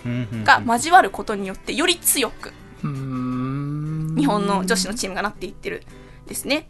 で今まで中国とかにはずっと負け続けていたんですけどもそういういろんな動きがあったことによって今回アジア予選1位でオリンピックの出場を決めた。ということがありましてで首相の中村千春選手がインタビューを受けていたんですけどももう金メダルは見えていると。へ必ーず金メダルを日本に持って戻ってきたいっていうふうに言っているはのもあってかなりメダルが期待される競技でございます。日本での放送は NHKBS で録画の放送になってしまうんですけども。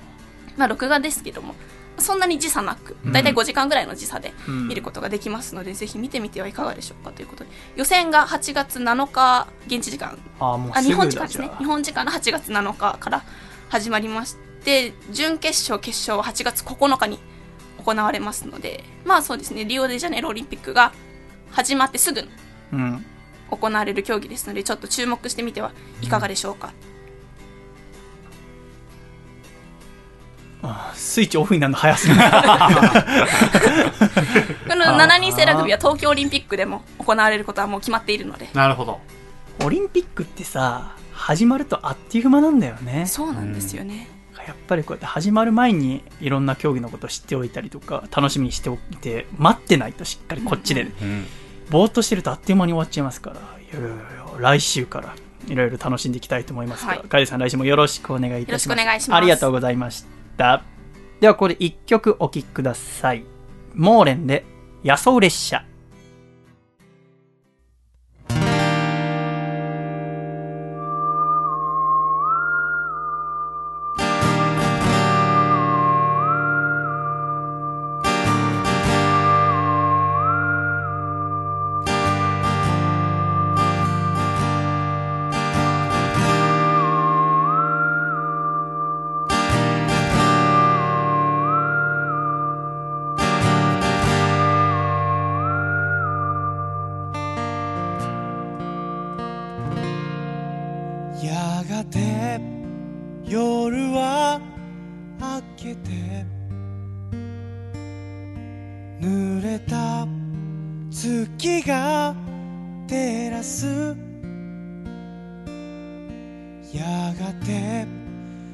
夜は明けて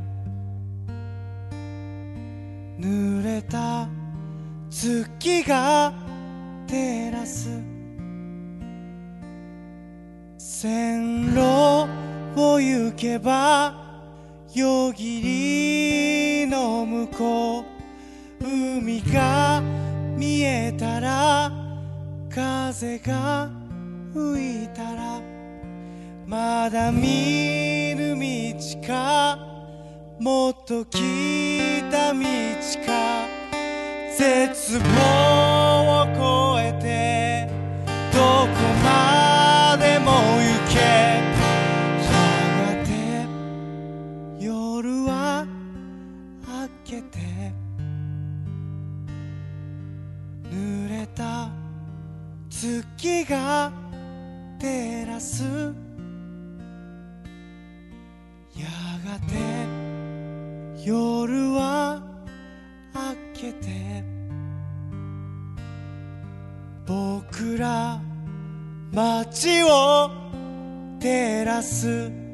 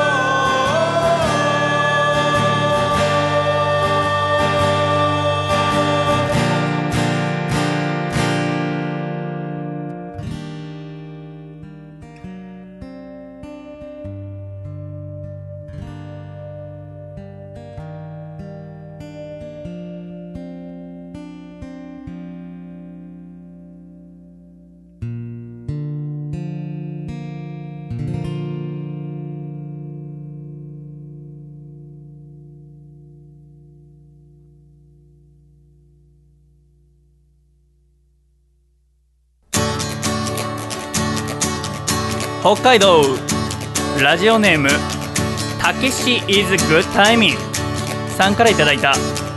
細身のシャイボーイがお父さんと仲直りするホウホウお父さんお正月に余った餅はそろそろ食べきった方がいいよ。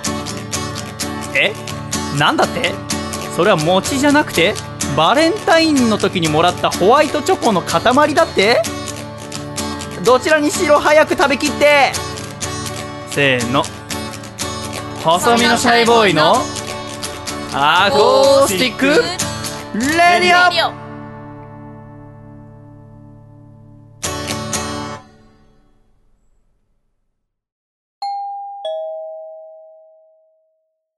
隣のおじいちゃんにアドバイスをしてあげよう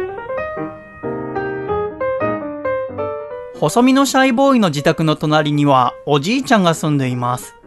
いつも玄関を開けっぱなしにしたまま寝ているおじいちゃんにより良い生活を送ってもらえるようにアドバイスをしてあげる優しいコーナーです。風倉。はい。先週から始まりました。隣のおじいちゃんにアドバイスをしてあげよう。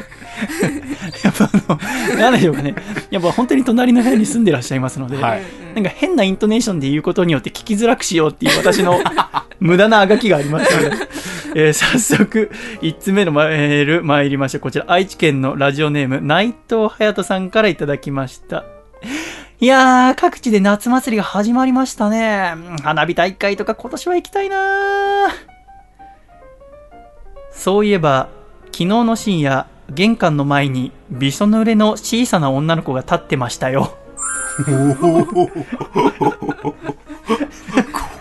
それより良い生活を送れるのかな優しいのかこれは栃木県ラジオネーム山田さんご。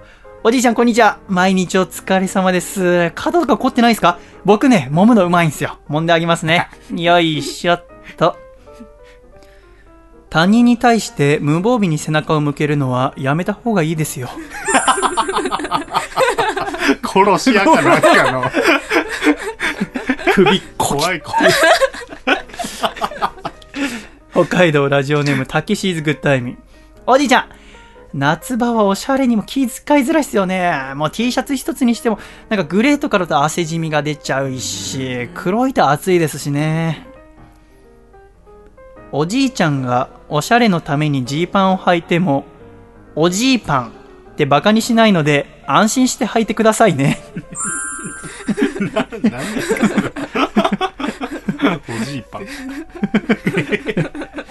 山梨県ラジオネームこもはか。おじいちゃん、こんにちは。あー、そういえばおじいちゃんって何歳なんですか？あ、そうなんですか。まだまだ長生きしそうですね、おじいちゃん。ロブスターって、脱皮の際に内臓も新しくなるので、寿命がないんですって。だから、捕食されて死ぬのが一番の死因らしいよ。本当に？えロブスターって死なないの？そんなバカな。それ聞いておじいちゃんもどうすればいいんだ まあ私のは有限だけどね。君もだけどって言われるだろうけど愛知県ラジオネームゆかぬばんおじいちゃんこんにちは。夏といえばやっぱりスイカですよね。この暑い時に皮とかでキンキンに冷やしたスイカ最高ですよね、スイカには塩とかかけて食べるんですか？僕はねあーどっちも好きですけどどっちかというとそのままの方がいいですね。足を骨折しているときは、フットサルをしない方がいいですよ。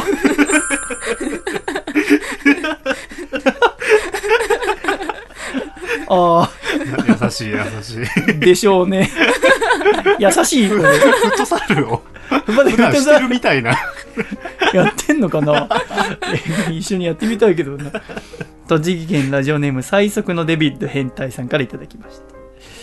毎日暑いですよね。こう暑いとついついアイスクリームとかかき氷食べちゃいますよね。そんで急いで食べて頭キーンってなっちゃったりして。うんありますあります。あれってなんか正式な医学用語だとアイスクリーム頭痛って言うんですってね。スマホ片手に歩いているからって、ポケモン GO をやってるって、決めつけない方がいいっすよ。で、ちょっと切れてんだよ。その仲良くやってたのに。仲良かったのにアイスクリーム頭痛って言うらしいんですよ、医学用語で。スマホ片手にってどういう、どういう心の入れ替わりがあったのか分かりませんけどね。今週、今週最後の、あ、あ、これ最後じゃない。でもあと2つこれアドバイスっていうのが、兵庫県ラジオでもアマシットさんからいただきました。僕お酒よくもらうんですけど、よかったらこの日本酒一緒にどうすか？和歌山の地酒らしいんですけどね。本当のことを言うと、あなたのこと、人としてはドン引きしてます。優しくない。今週最後、えーこちらラジオネームトリップノアさんからいただきました。あれ？なんか嫌な色の雨雲出てますね。これは今日この後雨降りそうですね。動物を飼う前には家族に報告した方がいいですよ。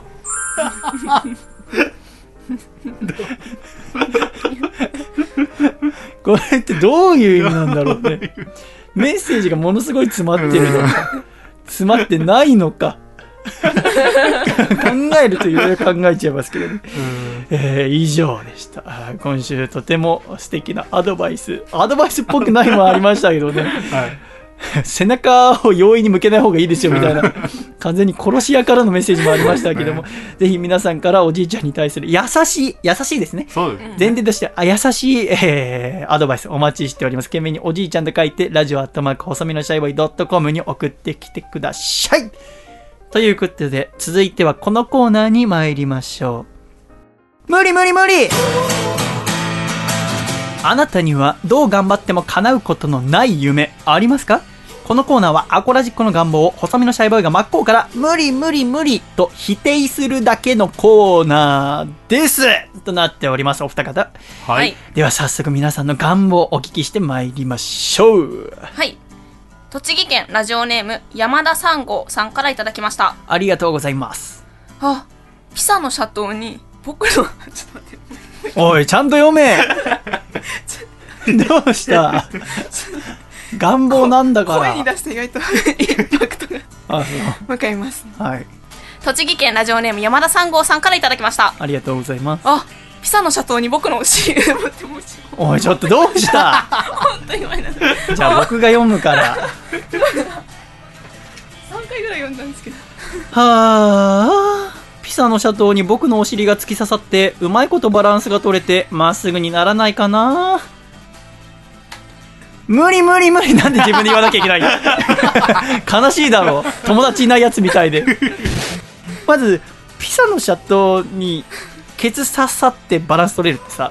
だってまず傾いてるところに刺さるから本当だったらより傾きますよね。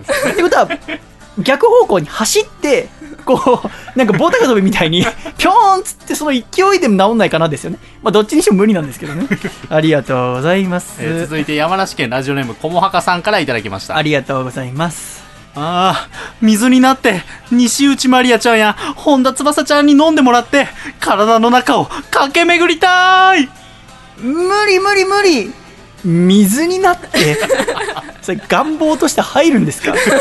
まず水になるのが無理ですししかも好きな今女の子誰でした？西内まりあちゃんや西本田内まりな翼ちゃん。本田翼ちゃん、はい。えー可愛らしくて痩せていて、はい。スレンダーな感じでね。明るい感じ？うん、そうですね。だったらおそらく新川優愛ちゃんも好きでしょうね、そうでしょうね。えーシャイも好きです。ありがとうございます。はい、続いてラジオネームゆかぬばんさんからいただきました。新。川優愛さんはミスマガジンの出身だってことを絶対忘れないでくださいねあのファッション誌とかもたくさん出てますけども、ミスマガジン2010でグランプリ取ってからのですからねは気をつけてくださいねね気をつけてくださいね 気をつけます。ははいい。続いてラジオネームゆかぬばんさんからいただきました。サンキュードーナツ美味しいな。ドーナツマンになりたいな。えごめん本当になんつった？ドーナツ美味しいな。ドーナツマンになりたいな。ドーナツマン？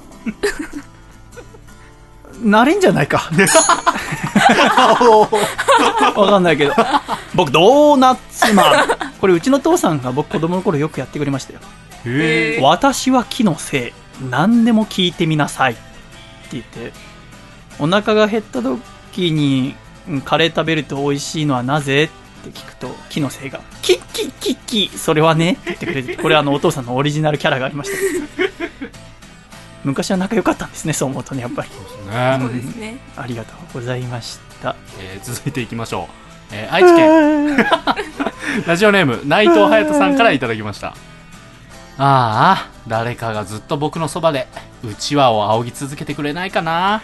無理無理無理嫌だし気使って それって涼しくなりたいっていうだけのもんじゃないですよね誰かに仰がせるってことにより主従関係を見せつけたいだったりとか実感したいっていう黒いとこも見えますので無理にしておきましょ はい、続いてラジオネームゆかぬばんさんからいただきましたう。サンキューです大きなお家が欲しいな。無理無理無理 わかんないけどそれは君の頑張り次第なんじゃないかなユガヌマンさんは先日名古屋の映画のイベントに来てくれましたけど子供ができたって話をしてましたよ。おめでとうございおめでます。とうございます。すごい弾きました。え？なんか最初スタート地点一緒だったのにこのラジオ始まった時とか一人の男と男だったのああっち結婚してハワイで挙式挙げて私の部屋にオバマの栓抜き送りつけてきて で子供できてで大きい家欲しいだと。あ望みすぎだよ。無理無理無理無理無理無理。絶対無理。無理。あ。続いていきます。ラジオネームああいうやつは立てるんだよ。ああいうやつは立てる。えー内藤隼人さんからいただきました。ありがとうございます。ああ、僕の一日をダラダラ過ごすって特技が活かせるオリンピックの競技ないかな。無理無理無理無理どうやって IOC 説得すんだお前。どういうプレゼンしてお前。あんだけソフトボールとか野球が必死にやって大変なのに。一日ゴロゴロ競技どうするしかも多分君が思ってるより強いやつ結構いるんだ。ぞこの世には。本当にすごいやつがな。はい、続いて今週ラストです。ありがとうございました。栃木県ラジオネーム最速のデビット変態さんからいただきました。シャイ細見さんが女性に対しての余計な一言を言わないようにならないかな。細見さんが女性に対しての余計な一言を言わないようにならないかな。あの僕としては余計だとは思ってないんですよね。あとはただなんか知りませんけどかっこつけて言いたいことを言わない男多すぎやしませんか？それは分かりますよ。言わない方がモテんのは。だけどよダサくねえか。あまりに言わせすぎじゃない。女性に。こっちは気持ち悪いだのしゃくれだの。なんかいろいろ言われて根性ひねくれ曲がって。なんでこんだけ言わせるだけ言わせてこっちがちょっとだけチクって言ったらそうなります。無理無理無理このコーナー。結局あの本当に嫌な時は無理とは言わないっていうことが今 自分でも分かりましたけど。無理無理無理。このコーナーは懸命に無理無理無理と書いてきて送ってください。皆様からの願望お待ちしております。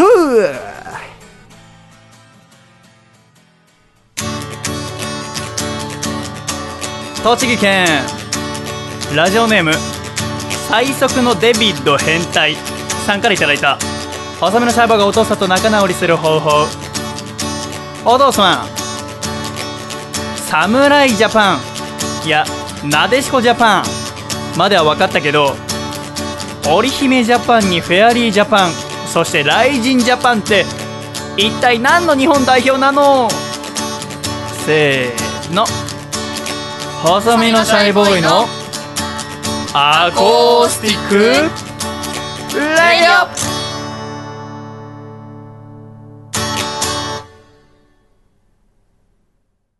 つれづれなるままにアコラジライフ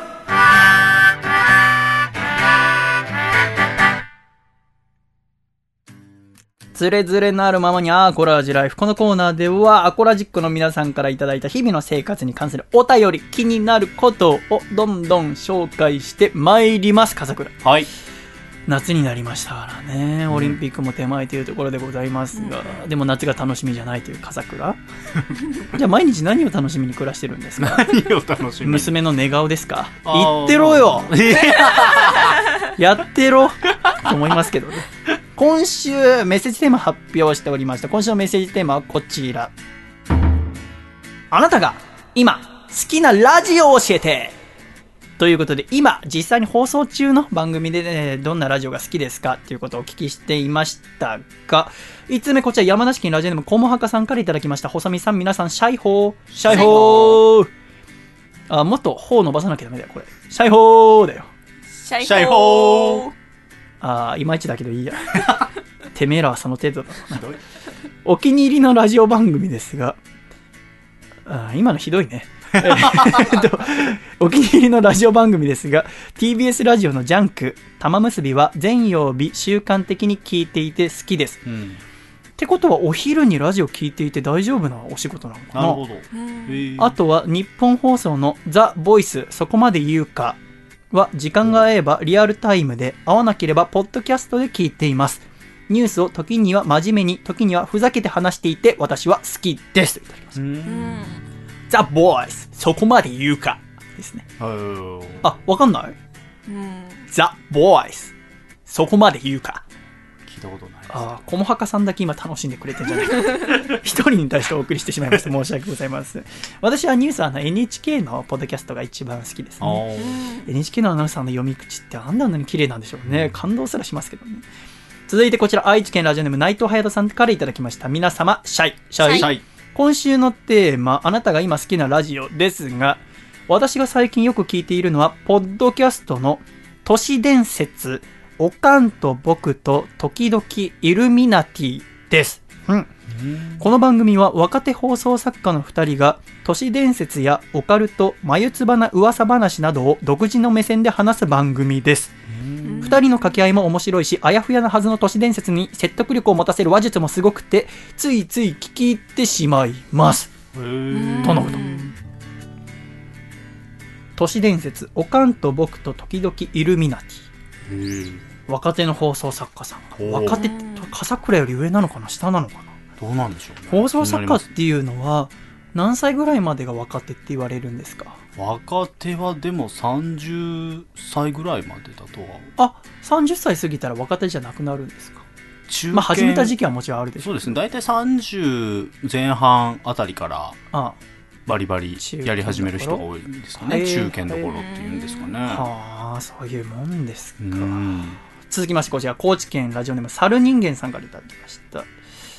皆さんおはようございます。こんにちはおはようございますこんにちはこんにちは。メッセージテーマのあなたが今好きなラジオですが私が今好きなのはモテないラジオですうんうん。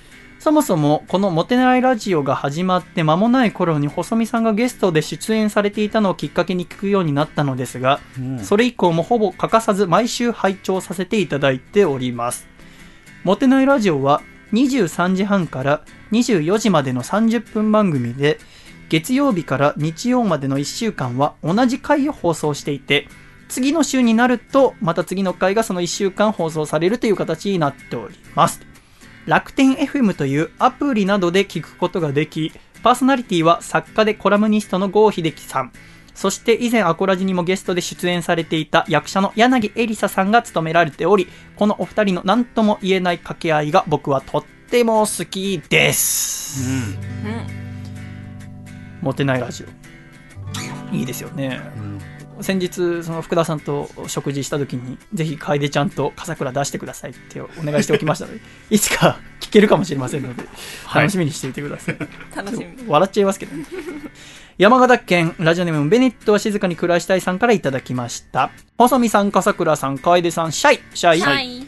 自分が今好きなラジオは、インターネットラジオ局 BB ステーションで、この4月から月曜日の22時から24時に放送されている、構成作家の伊福部隆さんとう、んお笑いコンビ天心向井さんによる番組、伊福部向井のラジオスターダストボーイズです。おうん。声優さんのラジオの構成作家を務めている伊福部さんならではの声優ラジオの裏側やアニメイベントの司会なども務める向井さんならではの苦悩芸人としての裏側が聞けるとても濃い番組です。ネタコーナーもあり、個人的におすすめなのは、世の中のこれはないと思うものを向井さんがないと否定していく、ないと思いますのコーナーと、向井さんがジョイマンの池谷さんになりきって、なんだこいつと思える人間に苦言を呈していく、ジョイマン池谷のなんだこいつのコーナーです。ニコニコ生放送で1週間限定でアーカイブ配信もしているので、ぜひチェックしてみてください。とのことです。なんだこいつですね。面白そうですよね。やっぱ芸人さんはね、やっぱコーナーとても素敵ですもんね。うんいいものでございますよね。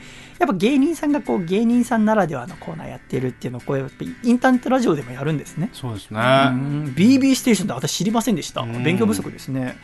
続きましてこちら、ラジオネーム水曜定休さん、横浜市の方からいただきました。皆様、シャイニングサマー。シシャイニングサマシャイニングサマー。シャイニングサマシャイニングサマー。ああ、僕が一番かっこいいですね。えー。私は仕事場でいつも FM 横浜が流れていますので、聞いているうちに自然と好きになる番組が出ています。なるほどね。三つ国さんの名物番組、トレセンプラス、富田しおりちゃんの声が可愛いダメラジオなどいろいろありますが、私が今好きな番組としてトラベリンライトをあげたいと思います。この番組は FM 横浜で毎週土曜日の午前11時から午後1時までの2時間、シンガーソングライターの畠山みゆきさんが DJ を務めています。畠山さんは関東地方の方なら、小田急ロマンスカーの CM ソングを歌っている人として知っている方も多いかもしれません。うん番組構成は FM らしく音楽とトーク中心のゆったりとした番組なのですが、この畠山さんがいい意味で DJ っぽくないのです。例えば、ゲストの生演奏を聞いていて、ものすごい勢いで感激して、ラジオから涙ぐんでいるのが伝わってくる、そんな人なのです。音楽が大好きで楽しんでラジオをやっているんだな、というのがわかるので、私はすっかり畠山さんのファンになってしまいました。トラベリンライト。私も好きで、あの、土曜日はあ朝9時からあ11時までのフューチャースケープっていう、柳井麻希さんと小山薫堂さんがやってる番組を聞いて、その後がこのトラベリンライトなんですけども、音楽がすごく素敵な選曲されていて、スペシャルウィークの時とかは、アナログレコードをそのままラジオに載せたりするんですへね。ー。だから、なかなかラジオで聴くことのできない、FM でも聴けない音楽とかが聴けてですね、音楽好き、また、土曜の昼にいいんですよね。えーこの時間は私も好きな、あー学生時代はよく FM 横浜聞き入ってた時間です。私も今でも好きです。続きまして、大阪府ラジオネーム、金の神さんからいただきました。細見さん、笠倉さん、楓さん、シャイ、シャイシャイはい僕の好きなラジオ番組は大阪の MBS ラジオで放送している週刊ヤングフライデーという番組です。パーソナリティは去年のキングオブコントファイナリストでもあるアキナと神戸出身のロックバンドドラマチックアラスカのギターボーカル土方直人の3人で主にトーク中心のラジオ番組です。おすすめするポイントは、オールナイトニッポンやジャンクに引けを取らないネタコーナーの秀逸さです。ネタメールが面白いのは当たり前ですが、3人の関西弁で読まれるメールが関西出身の僕にとっては心地よく感じます。近畿圏内でしか放送していない番組ですが、機会があればぜひ聞いてみてください。ということですね。へ関西でしか聞けない。でも今はラジコプレミアムもありますしね。そうですね笠倉は入ってるんですーよね。入ってますねやっぱ聞いてます。何を聞いてます？か僕は FM802 という大阪のローカルのラジオ局を聞いてますねめ音楽番組ですね主にん続きましてこちら栃木県ラジオネーム最速のデビット変態さんからいただきました。昔は AM でも FM でも圧倒的に深夜放送を聞いていたのですが今個人的に一番好きなのは AM の NHK ラジオ第一放送で土曜日の午後8時5分から40分間放送しているラジオ文芸館という番組です。この番組はかれこれ20年以上続いているのですが NHK のアナウンサーさんたちが週替わりで登場し日本の代表的文学作品それの主に短編小説を音響効果付きで朗読するというものです。作家さんや作品のバリエーションも古いものから新しいものまでバラエティ豊かでそして何より朗読されるアナウンサーさんの喋り方が素晴らしく自分では進んで読まないような種類の作品でもその中についつい引き込まれていってしまいます。私はこの番組で朗読の良さを知りました。もしよろしければ聞いてみてください。へー。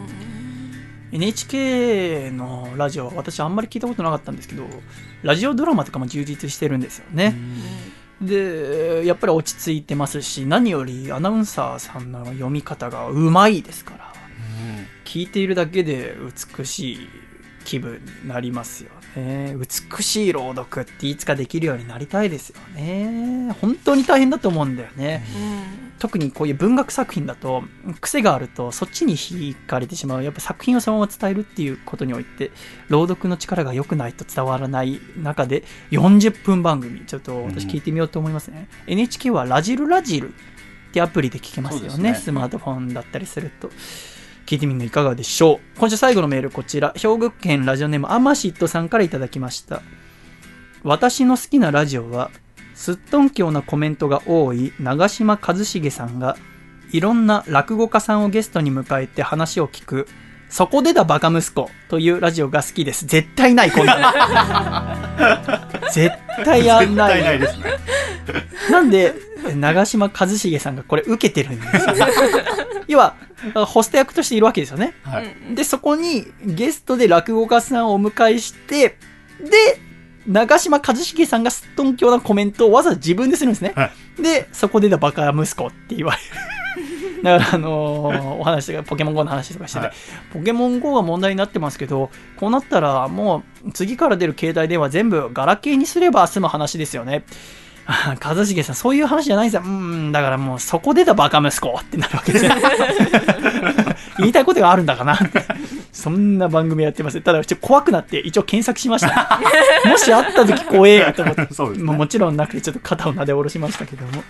ありがとうございました。素敵なラジオ番組いろいろ知ることができました。えーちょっとね、そこでたバスカ息子以外はちょっとチェックいろいろしてみたいと思います。皆さんもぜひ気になるのがあればチェックしてみてくださいまし。つれづれなるままにアコラジライフこのコーナーは懸命につれづれと書いて、ラジオアットマーク細身のシャイボーイ .com に私は笠倉楓さんに手紙を書くような気持ちで送ってきてくださると嬉しいです。ということで、来週のメッセージテーマを発表したいと思います。来週のメッセージテーマはこちらあなたがオリンピック一番楽しみにしている種目を教えてシャイということで、これはもうこれで決まりですよね。皆さん何に注目しているのかってことでぜひ教えていただきたいと思います。そうですねやっぱ我々が知らないような種目であっても面白いものもおそらくたくさんありますしね。で、中でちょっとご相談なんですけど、来週だけちょっとダブルメッセージテーマでいきたいと思います。はいもう一つがですね、半裸で洗濯しているのを隣の部屋の女性に見られた時の言い訳教えてにしたいと思います。あの、これあの、私がですね、今日洗濯してたら、これあの、一人暮らし経験のある人、で、笠倉は家の中に洗濯機があったから分かんないと思いますけど、はいあとは寮暮らしをしてる人とかです。共用の洗濯機とかがある人はうん分かると思うんですけど、なるべく洗濯物いっぺんに洗っちゃいたいから、その時着てるものも全部洗濯しちゃいたいんですあね。ーで、もともともちろん、私のこの家は洗濯機外にありますから、廊下に。な昔は普通に T シャツ、ズボン履いてやってましたけど、今はもう、その着てるものすら洗いたいんですね。うんだから、パンツ一丁で、あの洗濯機回してたら、隣の家にいる女性がバッて出てきて、なぜか私が半切りで挨拶するって。よし。怖い。あの時なんかもっと小粋に言えたんじゃねえかなって思うんです。うん今後もしかしたらあるかもしれませんので、隣、あの、男の人が住んでて、基本このアパート同棲とかダメなんだけど、二人以上です。あの、同棲してて、はいで、男性は多分先に会社かなんか行ったんだろうねはいで、女性が来て、んなんか帰るときわかんないけど、半裸の黄色いパンツの私が、軽く会釈しながら、うっすっていう恐怖体験をさせてしまったので、ああいう時になんか小粋な一言言えたのであれば、ねもっと場が柔らかくなったんじゃないかなと思うので、来週はダブルメッセージテーマ。一つはあなたがリオで一番楽しみにしている種目、注目している種目。もう一つが半裸で洗濯しているのを隣の部屋の女性に見られた時の言い訳。この二つでお送りしたいと思います。どうぞよろしくお願いいたします。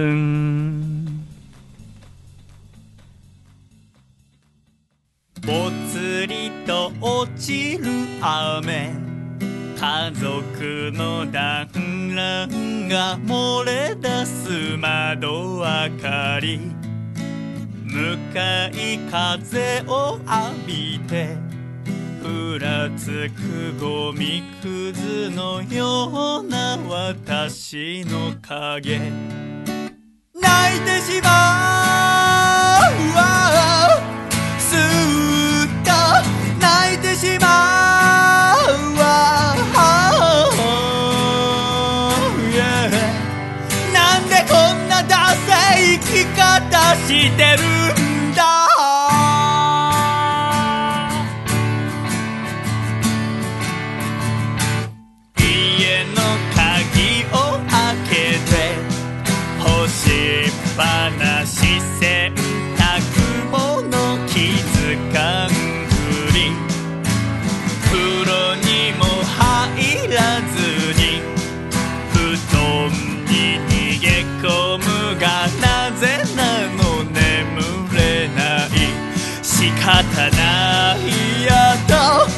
冷蔵庫開けて飲むお気に入りのビールまずいことまずいことは泣いてしまう。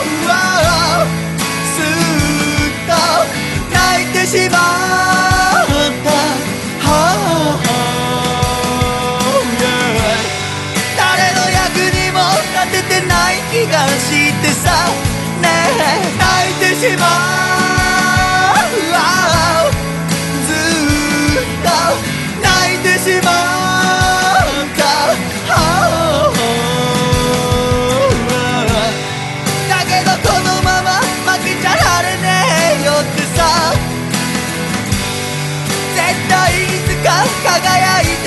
るってさ。泣くだけ泣いたら明日を全力で頑張る。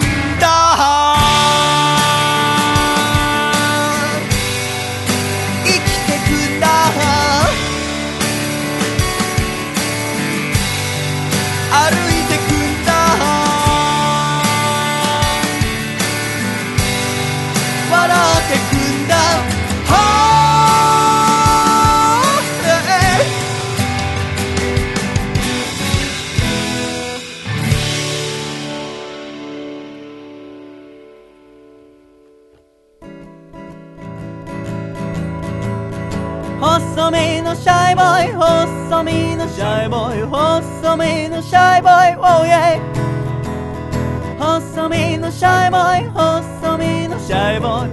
ルールールー。フ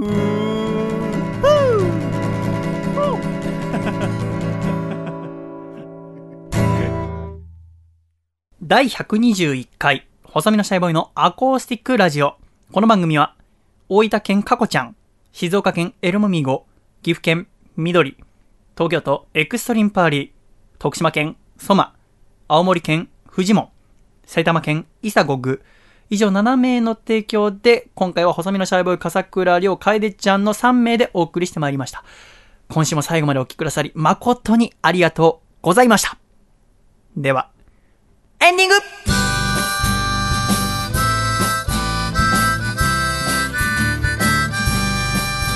かいシャイということで、第121回細身のシャイボーイのアコースティックレイディオエンディングでございます。笠倉。はい今週も最後までありがとうございました。はい、ありがとうございました。楓さんもあ。りがとうございましたうわぁ、梅雨明けまして、いよいよ夏到来でございますよね。皆さんもこの週末、いろいろお出かけになってる方も多いかもと思いますし、もしかしたらポケモン GO をやりながら聞いてくださってる方も多いんじゃないかと。私はあのミニ竜捕まえながら、い。ずっと、おいろんなポッドキャスト聞いてましたからね。うん。ラジオを聞きながらポケモン GO、まあ、危ないけどね、イヤホンとかしながらやる、まあ特に危なくない。もう公園はもうみんなそれだけやってるから、みんながぶつかり合わないようにゆっくりしたペースで歩くからね、その点は安全なんだけども、皆さん体調にもね気をつけてね、車病とかにもかかりやすいと思いますからね、集中するといただければなと思いますが、8月21日は、シャイ初大阪ワンマンライブということでチケットの受付も始まりましたが、楽しみですね、大阪。大阪はどうですか？笠倉は大阪出身ですけど。どどう、まあいい、いいところですよ。笠倉はワンマンライブ、ワンあの、笠倉もともとお笑いコンビ組んでましたけど。お笑いでワンマンとかやったことあるの？ないです、ないです。単独とかないんだ。単独はないですね。なんで？でも仲いい芸人同士でイベントを開いたことはありますね。自主イベントうちはね。そうですね。いわゆる、はい。おい、俺を怒らせないように気使うんじゃないよ。そんなんじゃないです。僕は真面目にお笑いやってたんです。言えよ。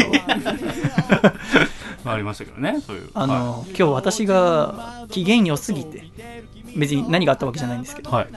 なんか途中で、なんかちょっと、あピリッとしたこと言わなきゃいけないんじゃないかって思い始めて、ポケモン GO の話の途中で、おじさんおばさんをジジイババアって言い出したりとか、無理やり笠倉と楓さんに突っかかり始めたりとかです。なんか機嫌が良くてもなんか、全部が全部いいってもんじゃねえんだなと思って、はい。